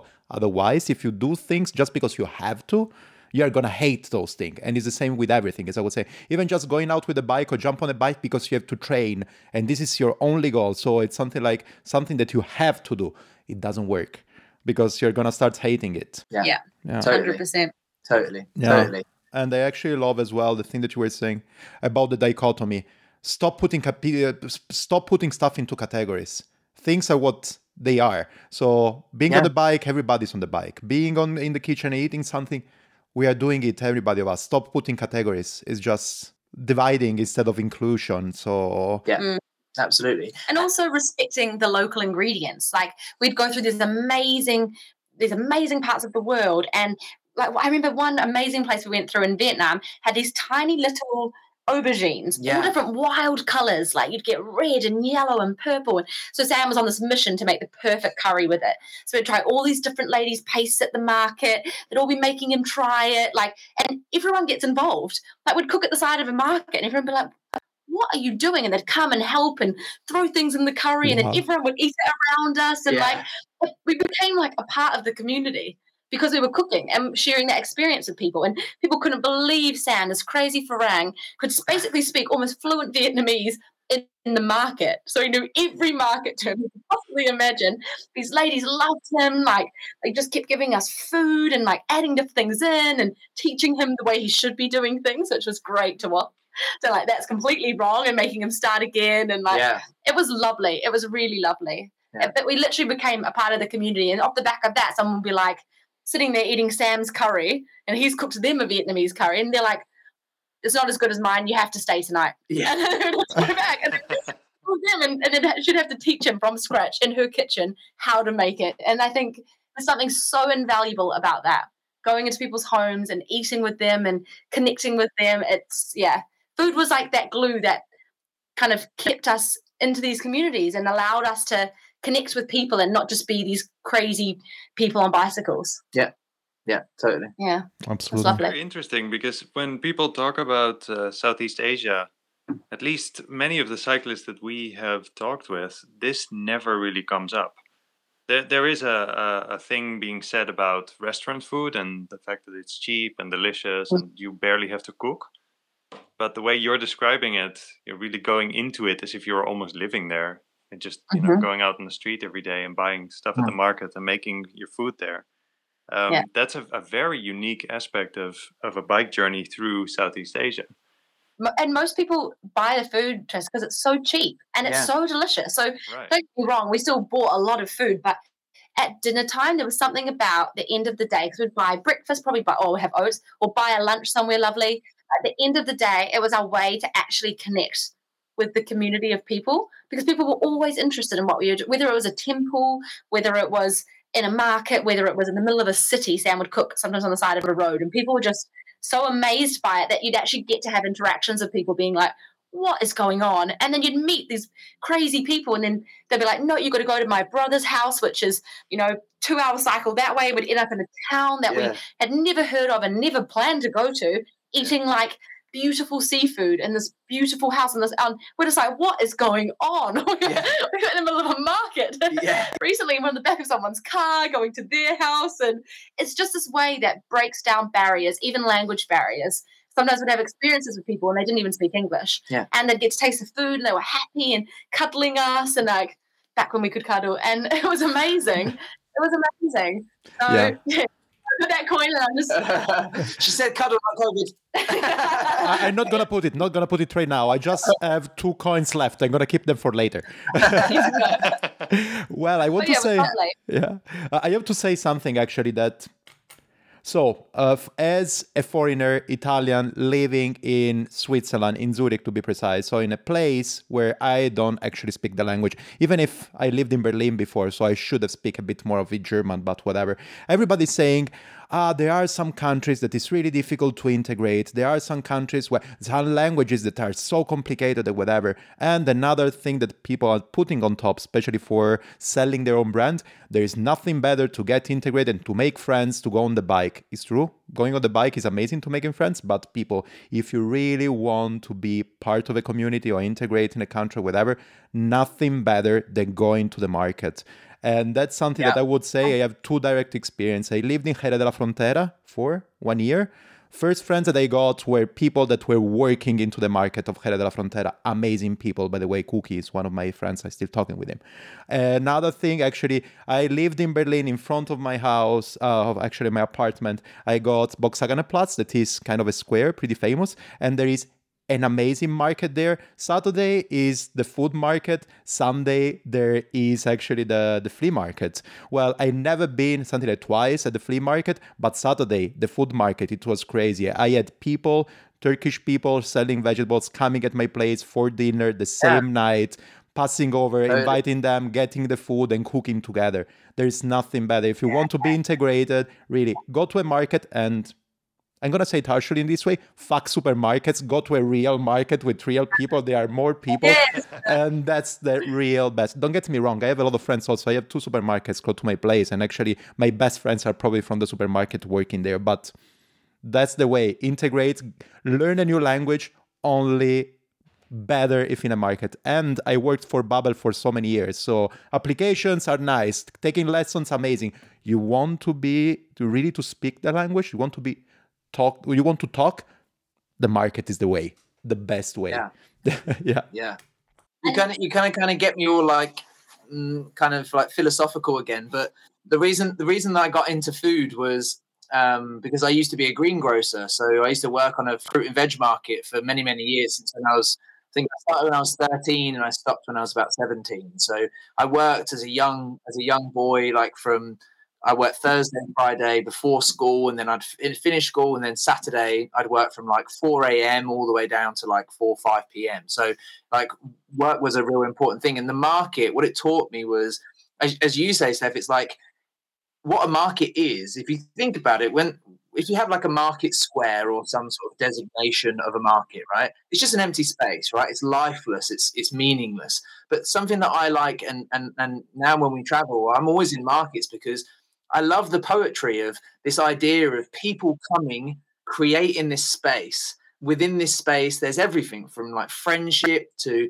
trading you know the, the most ancient part of, of human kind of existence is about you know trading with people spices and ingredients and now money and you know digital stuff like podcasts.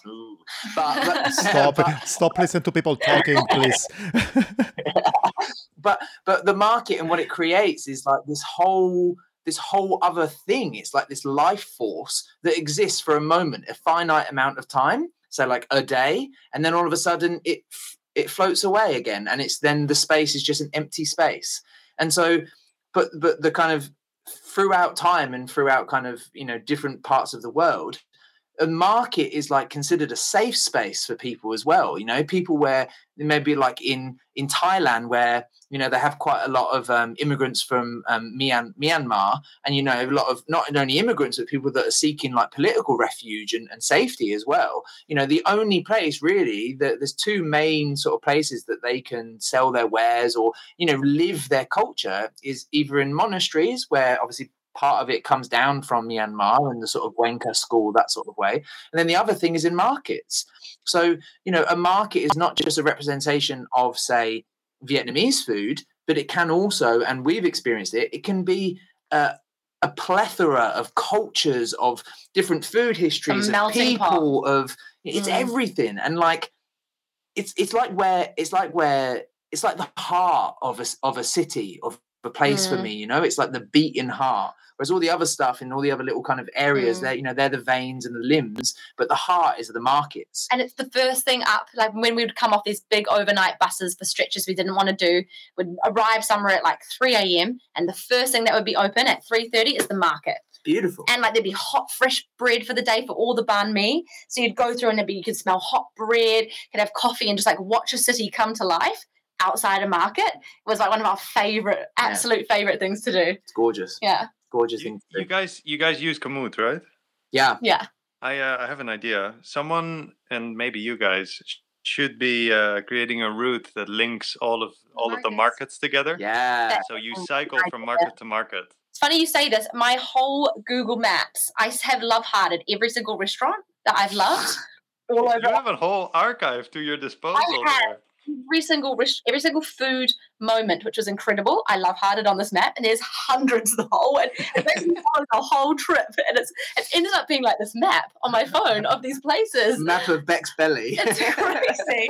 and photographs. Because the one thing I love photographing is food. Sam does most of the photographs of, of us and the, like the scenery, but I just love photographing food. It's just my one thing it's yeah. real deal. Like food is literally her driving force. like I know I've said it a few times, but real deal. it is. Yeah. Yes, actually, I was before digging into back into your Instagram. Yes, there is a lot of food. Yeah.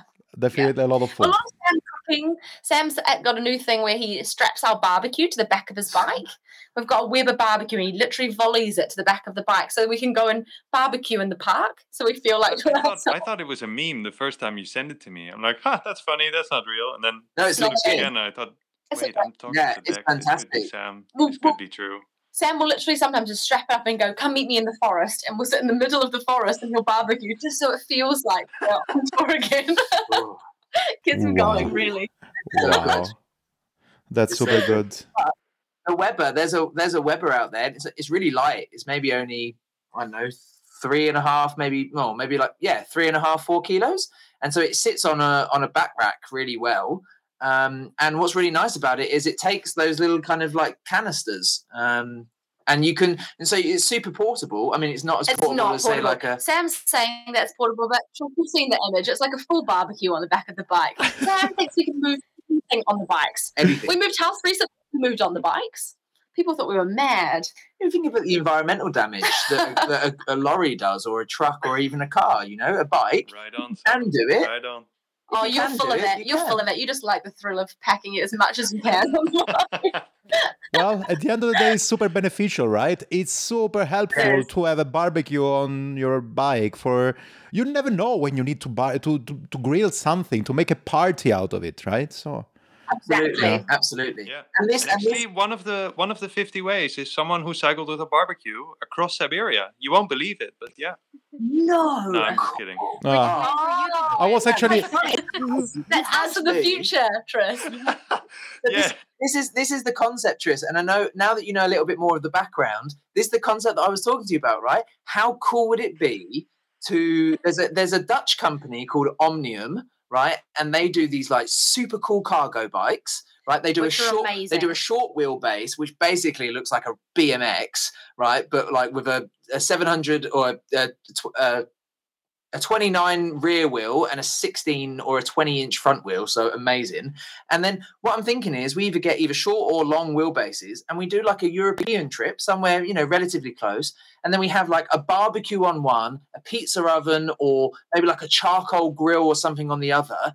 And the idea is that maybe we get sponsored by some like um some food companies or I don't know, Weber perhaps. Any, any food and then we- company listening to this Omnium, podcast? if you're listening. yeah. and then we cycle we cycle to all these different markets you do the Komoot tours around europe with all the markets and then we basically buy food we cook and we just give food to people we just celebrate like humans and food and bikes and Yeah. you know we make Wow. a documentary out of wow And Belen and I will come and eat. Yeah. Yeah, yeah, yeah. I mean, You know, I, I didn't actually tell you, Stefano, but uh, I, I talked about this with uh, with Beck and Sam already. I, I told them this uh, this one experience I had in the south of France.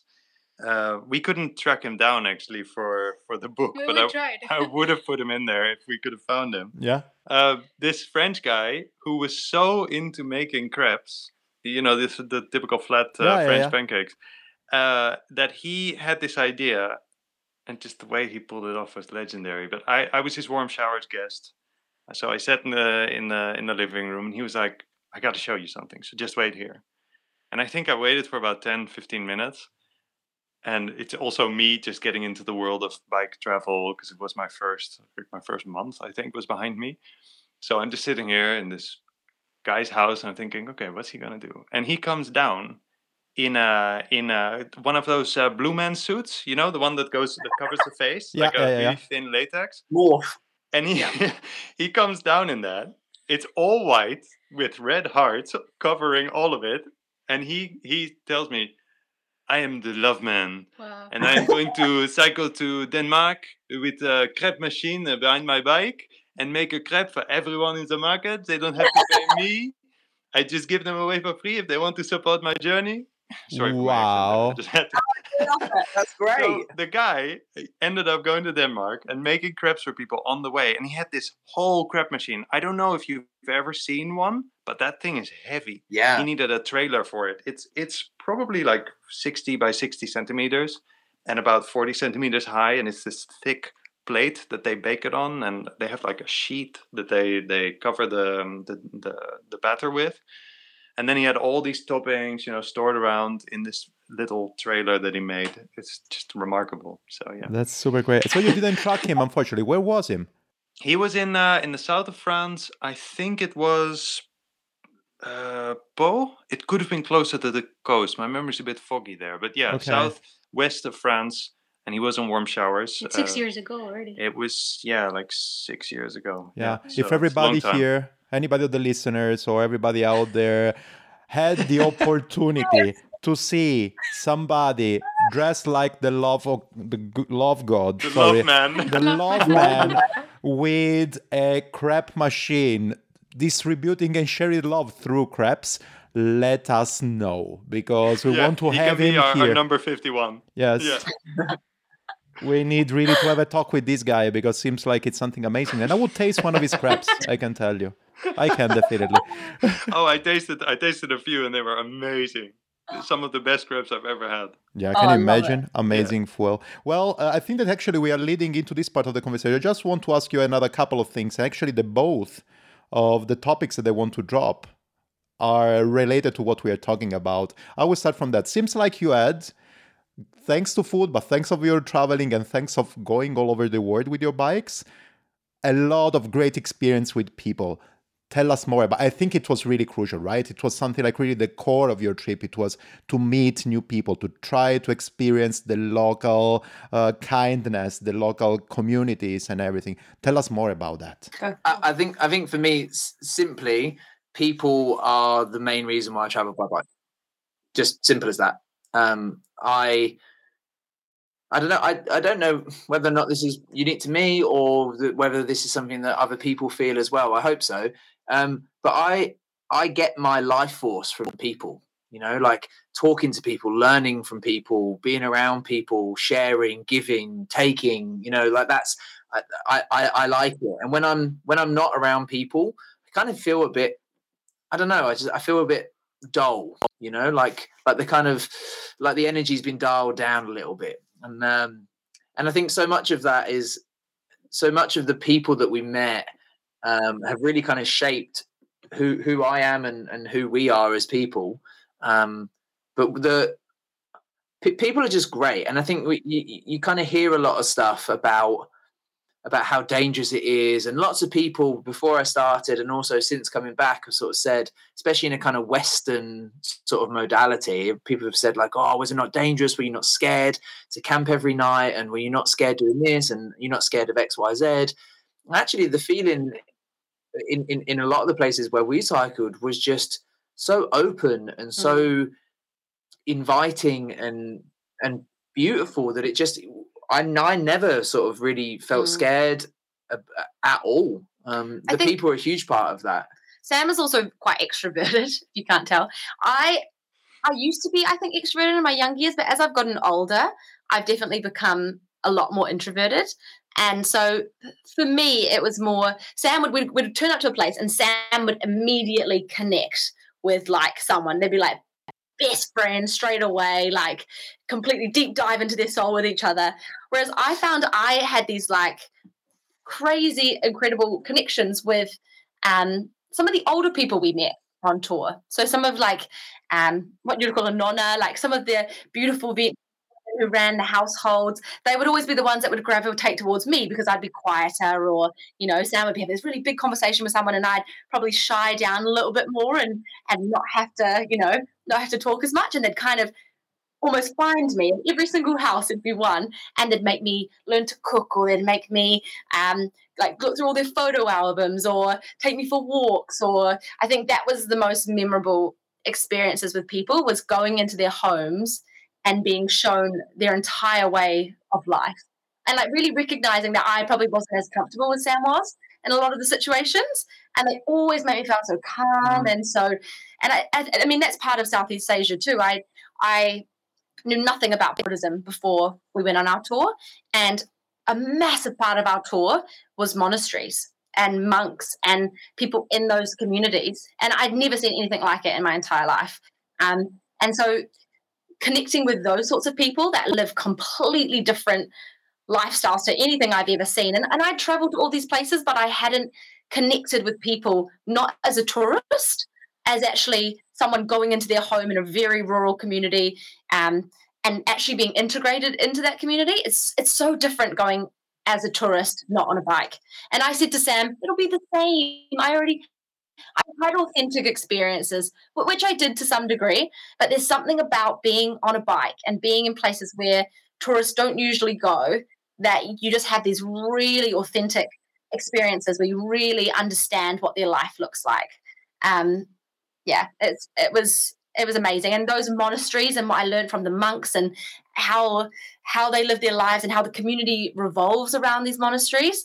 Um, it was amazing, absolutely amazing. Yeah, yeah. No, that's uh, that's amazing. I can completely relate to you, people, because yes, also for me, you know, I I don't want to say that, but actually.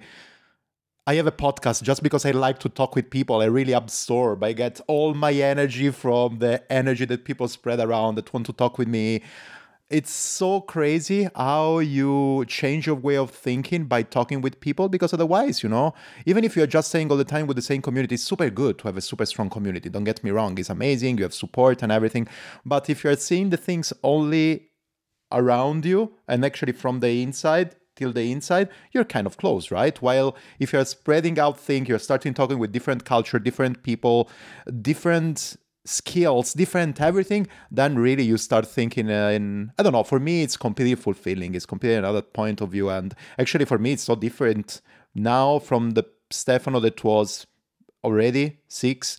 Uh, I'm getting philosophical because I will turn 40 in a couple of weeks, but already Stefano of six, 10 years ago was completely different. I have super structured mind. I know what I have to do. I know which one are the goals. I know how to do things and how not to do things. And now actually the thing that I'm saying all the time is why not? And it's kind of a yeah. different approach, right? Yeah, love it. Yeah, yeah, yeah. Perfect. Nice nice reflection nice reflection. I think i think i think you're right though. Like we um we we learn so much from just people living their lives. And i think that that's that's what's beautiful about about traveling by bike is that you have these um you have these kind of short sharp impactful moments with people and then you move on. And and it doesn't that doesn't diminish how powerful they are in any way shape or form. Actually it, it kind of amplifies them because you you can come in you build these bonds you build these kind of moments you share you give you learn you teach you do all these great things. They challenge who you are and your expectations of of, of the world. And you perhaps you know from from your lived experiences on this world you then show them things. And all of a sudden there's this kind of beautiful exchange but there's no money involved there's no kind of you know because it, it, it's not about that. Not because money is the root of all evil or anything like that i don't want to take it down that road but actually like there is i've long believed that there's there's there's a multitude of different currencies that be uh, that, that are beyond just kind of fiscal exchange like the exchange of money. You know there's like energetic currencies there's just reciprocity. Giving and and receiving is is a currency in and of itself and I set out on a bit of a mission to kind of explore that idea on on on on the trip, and and boy did we explore it! Like you know we. There's there's there's places there's places and, and like what Beck said, some of the it's not just just you know Buddhist community. It's just that's what what we were seeking and what we saw a lot and, and we stayed a lot in monasteries and and learned a lot um, from from the kind of study of, of, of mainly sort of Theravadan Buddhism and what's really beautiful is that you know the, the the, monastery and the monks within that monastery they're considered like the the the kind of the leaders of that that kind of community. They're the kind of central part and you know they're they don't well it's against part of their sort of monastic vows to take any form of money right? And so the way that the community feeds and gives and, and shows respect and love toward the monks is by offering food, offering rice, offering, you know, toothbrushes and toothpaste and all that sort of stuff to them. And in return, there's a ceremony. It happens, it has different names in different parts of Southeast Asia, but the one that kind of we experienced perhaps the most was in Thailand. It's called Bin Tabat or just Tabat. And it's basically a, a rice ceremony. And it happens at sunrise every every morning. And where the monks walk out into the communities and the people give them a scoop of rice or whatever in these alm bowls um, and that then goes on to feed you know the, the, the the monks the rest of the junior monks and then you know the people wider in the community and if there's food left over well then that food gets given to the homeless for the people in need for bike travelers that are going past and perhaps need water or rice or a meal or mm. whatever that might be or last case toward the animals. And there's this beautiful cycle where you know there's no money there's none of that and it's just it just happens because there's a mutual respect you know? Mm. people give that people take and they receive they get from the monks and they give to the monks. And it's and it's such a rewarding experience to just be even just for a moment just for a night to be a part of seeing that it's Mm. kind of it, it's kind of a bit like the idea of what we were talking about earlier of the market you know it, it comes it has this beautiful moment it's poetic it's, it's exploratory it's fanta- it's fantastic and then it goes and then you go and you pass on to another place another city Mm. another village you know it's and it's hard sometimes to even go. Like some communities we got to and we couldn't leave. Yeah. Like it was really hard. We ended up staying for like what we said in um in Luang Prabang in Laos. We met a beautiful couple there and we ended up staying for like three weeks. And we were supposed to be there two days. we totally Luang Prabang is oh, amazing it's such a special special place but because of the people. Like it is a beautiful place, don't get me wrong, but it was the people that Mm. made that place so magical. Yeah. Yeah. That's super great. yeah.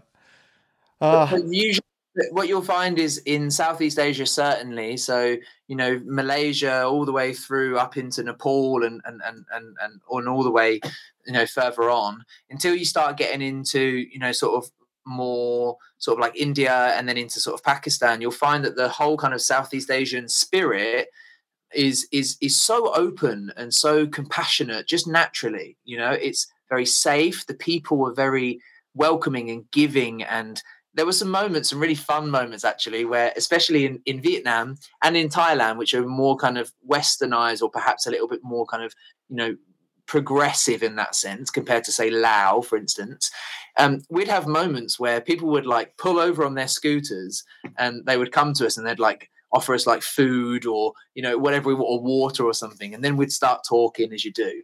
And and almost eight times out of ten people would say to us why don't you have a car?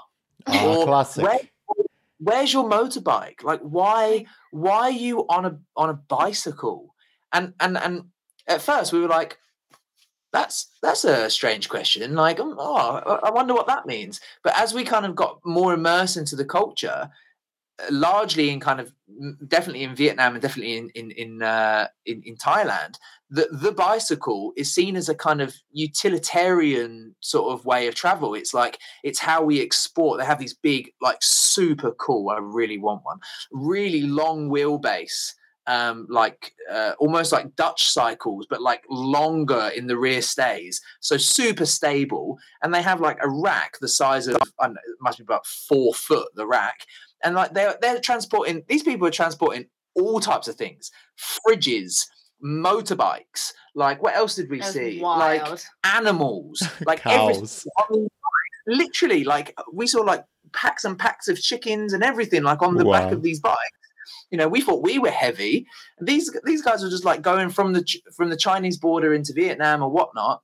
You'll be able to see them somewhere. Um, it's like just rows and rows and rows of these long wheelbase bicycles taking all the, taking all the um, all the produce and trade back into Vietnam. And so, from a cultural standpoint, they it served as a bit of a kind of alienation form for them because in their mind they think like Europeans, rich, obviously like lots and lots of you know, or, or or more affluent than than kind of than them at least in, in in their perspective. And so to see us or to see a European couple, you know, traveling by bicycle by choice, not in a kind of you know a luxury car or in a you know, tourist bus or whatever, it kind of like startles for a while, and they're like, "Huh?" But then when you explain like this is how we this is how we travel, this is this is what we like. We like to be uh, exposed and kind of you know part of the country rather than just seeing it through a through a window. Something happens in their in their kind of understanding of who you are, and you and you're able to cultivate these bonds because you, you're having a, a very shared, very kind of a very unambiguous experience you know? It's like there's there's nothing there's nothing more galvanizing than a shared sense of minimalism you know? When when all you have when all you have is what you carry and it's the same it doesn't matter where you come from or your standing or like you know where you were born because let's be honest we none of us have any control over where we're born. It's just it just happens right and, and we should be grateful for the fact that we were born where we were born and all of the experiences that that's afforded us. But I, I have no control that I was born in the UK, just like someone had no no control they were born in Laos, right? And so our worlds can be completely different. But when we meet each other on the side of the road, both carrying nothing but what we have on our bags, then there's a very humanistic, very very powerful thing happens in that in that moment where it doesn't matter where you're from it matters presently where you're at. And i think that that's that's why we were able to build you know i think and i hope lifelong like bonds with with with certain people. Um i mean i i get loads of messages from people on facebook all the time being like what country are you in now bro? I'm like i'm in england because i have to be. But yeah that was very philosophical I didn't yeah. say it. I didn't say it. Sorry, uh, it's on video, people. It's not on audio, so you're gonna know more about that. We're talking about the C word. No, that's super awesome. It's really, really greatly fascinating that. But I wanted to actually wrap this conversation with something.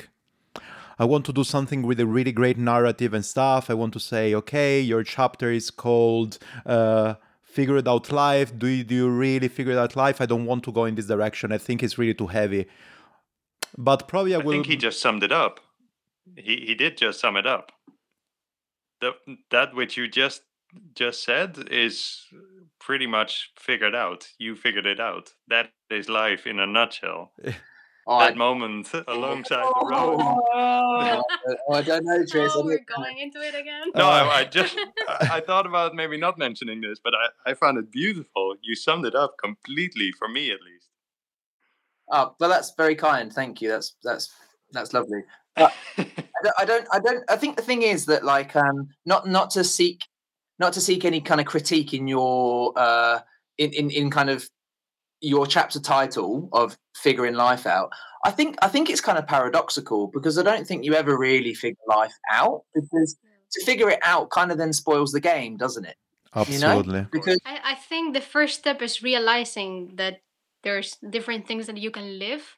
Yeah. And that that's why i think the name of the chapter comes out that because it, we all are born into one stereotype usually Mm. So by just changing things, you're like, oh, I can figure out life, meaning I can have many yeah. as many lives as I want to have. Yeah, totally. that's more or less the point here.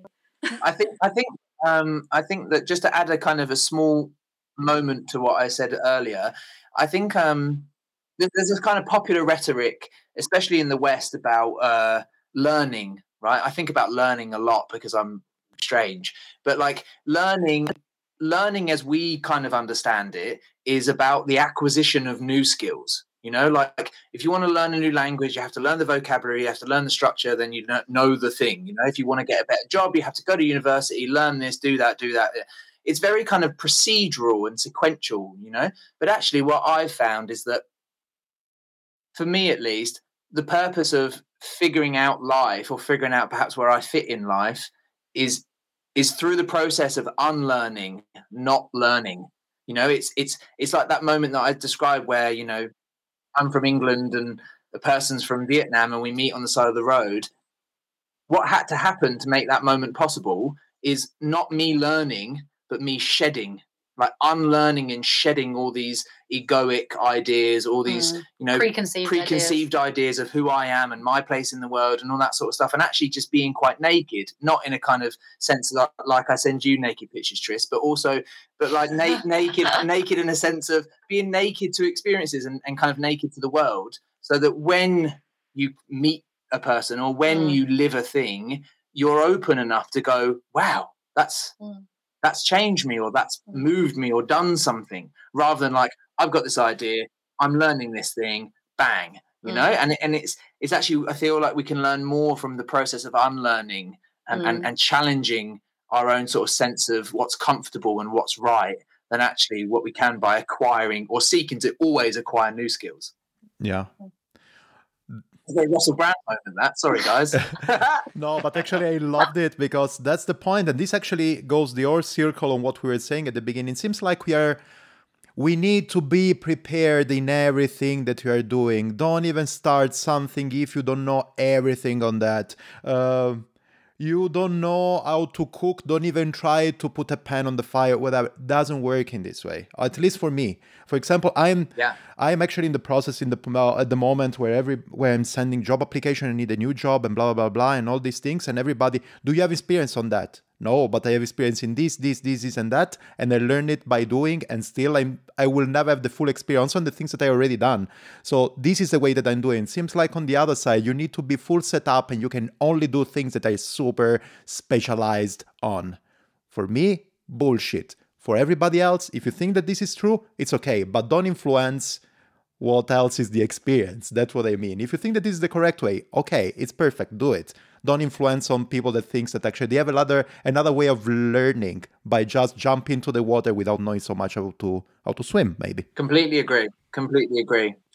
Yeah i mean this is i reckon this is a whole other podcast that we could get into. And also just as an aside feel free to take this uh, out if you want to. But if you want any help from like a a, a job ser- searching or a thingy sort of job seeking perspective, just let me know. I like I've been in recruitment and coaching people in in this for nearly ten years. So if you want any help, then just let me know. This is this is kind of my bread and butter and what I do. So I'm I'm I'm happy to help, give you any advice or connect you up with people or whatever you need, or just actually just you know help other people understand where you're coming from, perhaps. Okay. I'm happy to do that. That's great. Yeah, so let's have a talk also because I think that this is exactly the point at the moment is that is it really everything wrong? Am I really the one that is wrong? Or whatever it is. That's exactly the point. You reach this point all the time. But that's the beauty of it. But for sure, let's talk about that. Uh, thanks a lot. And actually, yes, actually, my wrap of the episode was figuring out life and blah, blah, blah, like this, just because I want you guys to talk about coffee. Can you tell us about your project? oh, this is another whole podcast back. sorry, sorry. Think, no, it's good though, because for us, much like food, coffee was also a really big ritual on the bike. So every single morning, the sun would rise. I would pack down our tent and our gear while Sam made us a fresh coffee. Like no matter where we were, he'd make us a nice bowl of oats and a coffee. And and it also became this thing where we would share it with the people around us. So we ended up just the universe kept throwing these people at us. We'd, you know, we'd turn up at a place and all of a sudden the people that we were staying next to, they owned a coffee business. And we'd be like, oh, that was lovely. Met them, got a bit inspired, kept going. Then we'd turn up to another place, and all of a sudden there was a coffee farm literally just there. And we'd pull up and they'd go, come stay with us, and we'll teach you how to roast and we'll like brew with you. And then we're like, wow, that was incredible. And then we'd leave again, and then all of a sudden we'd meet another coffee farmer. Like it was, it was wild. It was to the point where you know when the universe gives you so many signs and this was this was like it was smacking us in the face. It was yeah. it was saying you have to do something in this area. I could not give you any more people to guide you and show you this is what you need to do. Um yeah it was it was crazy. So when we um yeah we we kept on getting these sort of sledgehammer blows from the universe about you know coffee coffee coffee coffee like in our in our face um, we had no plans to set up a coffee business or do anything with it, actually, to be honest. But we um, we kind of when we got back to England and and and kind of you know the world was starting to do its thing um, with with the virus that can't be named. Um, we, we we we thought about like how could we how could we kind of pay respect and also pay homage to the people that inspired us, right? And so you know we met coffee farmers who were you know doing pretty experimental stuff with you know planting coffee. We were you know working and talking to roasters who you know are only producing say you know a thousand kilos or 800 kilos of coffee per season. You know like in coffee we talk about micro lots but these are like nano lots you know like tiny tiny ones. And so we wanted to create a brand that was in service to the people that inspired but also showcase coffee in a way that, to be really frank, is just unpretentious. Mm-hmm. What what we found when we when we got back into to sort of the West was like there's a lot of pretense and a lot of kind of you know a kind of showy off nature with coffee. You know, it's like yes, there are important tenets of, of good extract, extraction in espresso and making good coffee and stuff. But actually, how much of it is hyperbole and how much of it is actually, you know, just just kind of the truth of what the coffee is.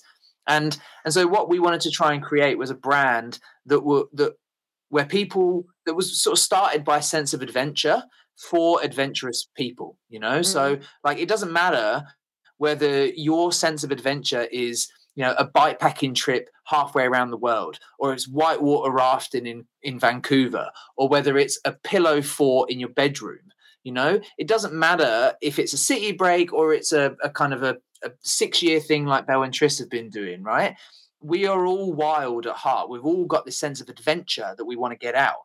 And and we we were inspired by brewing coffee outside by great coffee in the great outdoors. Mm-hmm and so and so what we wanted to try and do was create a brand that really spoke to that but also served the audience of people that like to go and have adventures. And we took an aeropress with us the entire my dad gave us an aeropress when i left. And so we took the aeropress with us everywhere. everywhere. Okay. it was like our go so and it was lovely to go to these coffee farms and they were like what the hell is that like pulling out this weird tube and yeah. showing them how we did it and so we've kind of designed our coffee around the aeropress because it is it's foolproof. We've been we've been doing videos behind the scenes at the moment. You know, Sammy puts his timer on for his coffee. He has like a perfect grind size. He's like certain time he stirs, and I make a coffee, and it's an absolute shit show. It's like it's uh, you'll get bark in there. You'll get like it'll fall over, but it's the Aeropress is so amazing and so forgiving that we just wanted people to have a cheap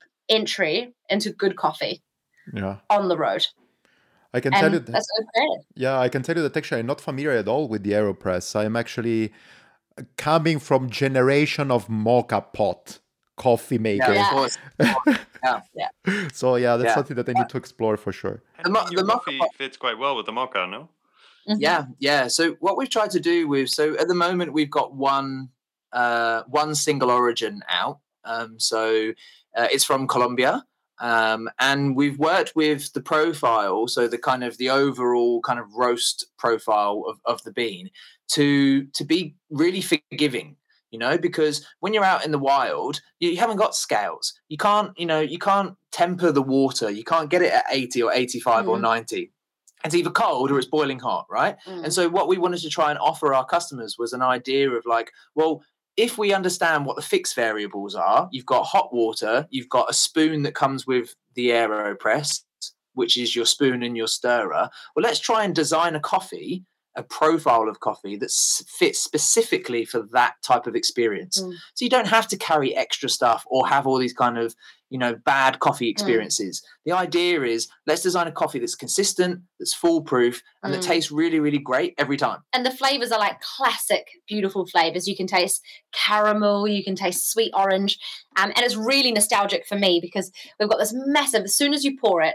it smells like hot amaretto biscuits or amaretti biscuits. And my dad used to have them every sunday. It's like very nostalgic childhood thing for me. But the smell of hot amaretti, uh, amaretti biscuits in the morning with a coffee is just literally reminds me of my childhood and it, and it smells incredible. So we just Can you smell it, Stefano?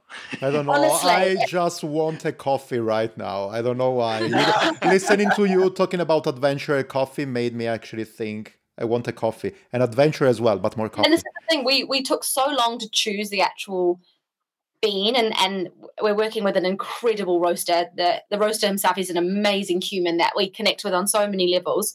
Um, but I studied wine at university, and through the tour, I basically stopped drinking for for the whole tour because Sam doesn't drink, and probably the first time in my life, wine has not been involved. My dad used to own a wine shop in London. He collects wine, like it's always been a part of my life, and I kind of and I lost that through touring because booze and tour, for some people it works, but for us it just does not. And for me, I, I cannot cycle I completely on a hangover. feel it. I completely feel it. The worst.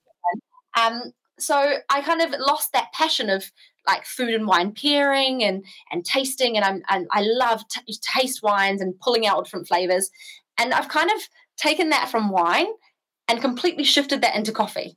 And so now you can do the exact same thing. You can look at the soil where it was grown. We met um, one coffee farmer in uh, Nepal, and he had a farm um, uh, in part of India and one in, in, Nepal as well. And he used to have Darjeeling tea.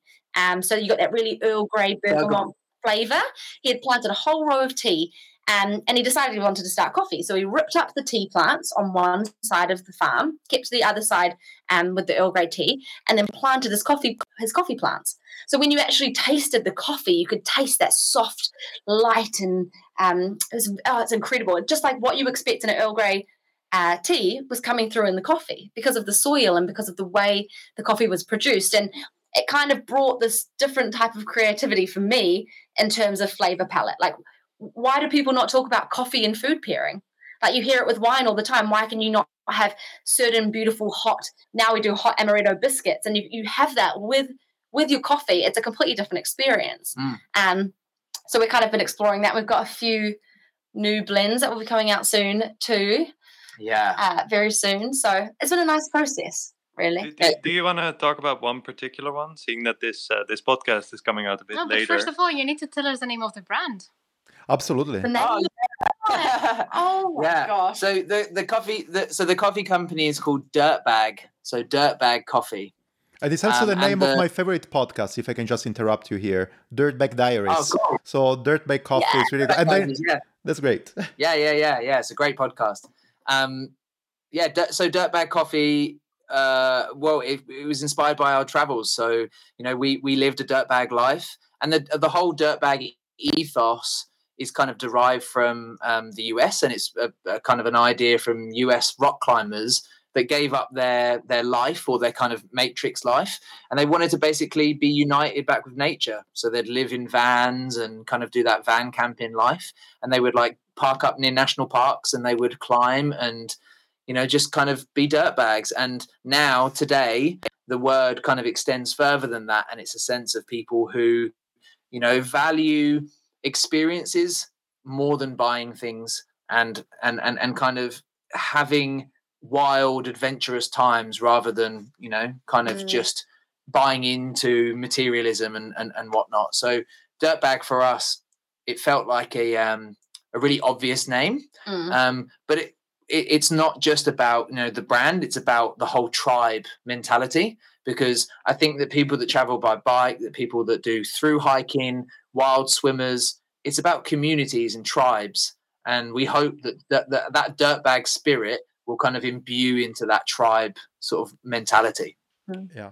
Guys, sorry for one second. If you want, you can continue. I need to go to the bathroom. So I will leave the microphone to Tristan and Belen. I know that it's two hours, so well, it can make sense. Go ahead. I'm coming. He's gone too. oh well, then then we'll just have to see if he's uh, actually going to end up putting this in the podcast. But I can. just I just got super hungry all of a sudden. I was googling the amaretti cookies. I'm like, oh, Have you had amaranth Only- cookies before? I don't know. There's a shop here in the They're Netherlands. almond and they're light and fluffy and they just Mm, remind me of everything good in the world. My dad used to have them yeah. literally every morning. He'd buy boxes of them. He'd cook, bake them, um, and my parents. I so I had never had instant coffee until I went on tour. Never Yep. in my life. here. My life, I've never had it. I grew up. My parents used to. Um, my dad used to get old coffee machines from cafes when they would shut down, and we had like a full plugged-in one in our house. Um, and you know they'd have their mornings where they'd be like hungover on a Sunday. So we learned very young how to make them a coffee in bed, uh, like very young. Um, and so it was like my first experience of having. Um, of having instant coffee, and I kind of like instant coffee now for that reason. Like I'll have it every now and then because it reminds me of like when I first went on tour.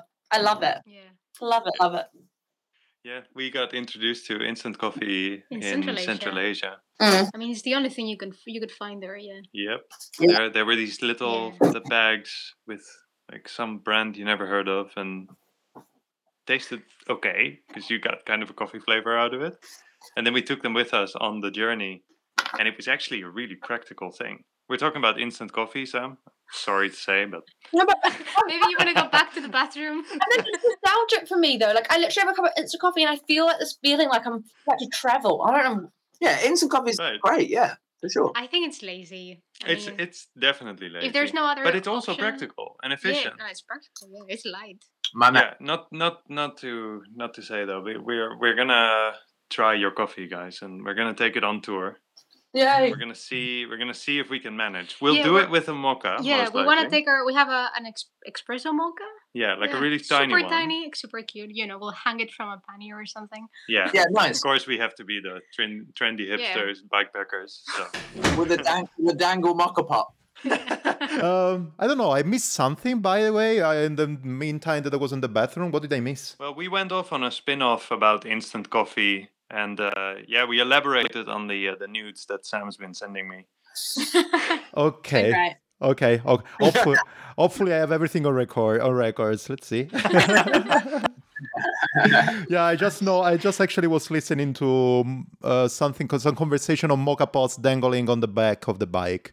I think it can fit Yeah. it, Yeah, right? nothing here. else was dangling. Okay. I, I, are we sure? it's a very cool, very cool hipster thing to do to have a dangle cup um, yeah. you know, on on the bike. But um, but Belle and Tris are going to have a little dangle moka pot. Yep. Yeah. Yeah. Which we is- decided, yeah. Yeah, we've Oh. always uh, we've carried it with us many times. It's just that we never showed it off. But I guess it's just cooler if it's outside. Yeah, the only problem we have though is that it's too small to For make two. two cups of coffee. So because I usually like a bit more, so I put some water with it, make an americano or something like that. And it's too small, so it gets really hot, and then we have to cool it down somehow to refill it and start the whole process over again. Well, That's the only challenge. But it's so cute. AeroPress. This is the thing, Chris, because you can do special recipes with an AeroPress where you can make it really strong and then you can lengthen it. Um, and it will still be like having two coffees, Yeah. especially with AeroPress Go, which is a bit smaller. Yeah, They're yeah, all yeah. contained in a tiny little package that also ha- it has a cup. The cup is a part of the package. Um, literally, we've always had the normal size one, and we got the Go now. And every time we go out, we we take the Go. Yeah. We have two good. coffees. That's It's pretty good.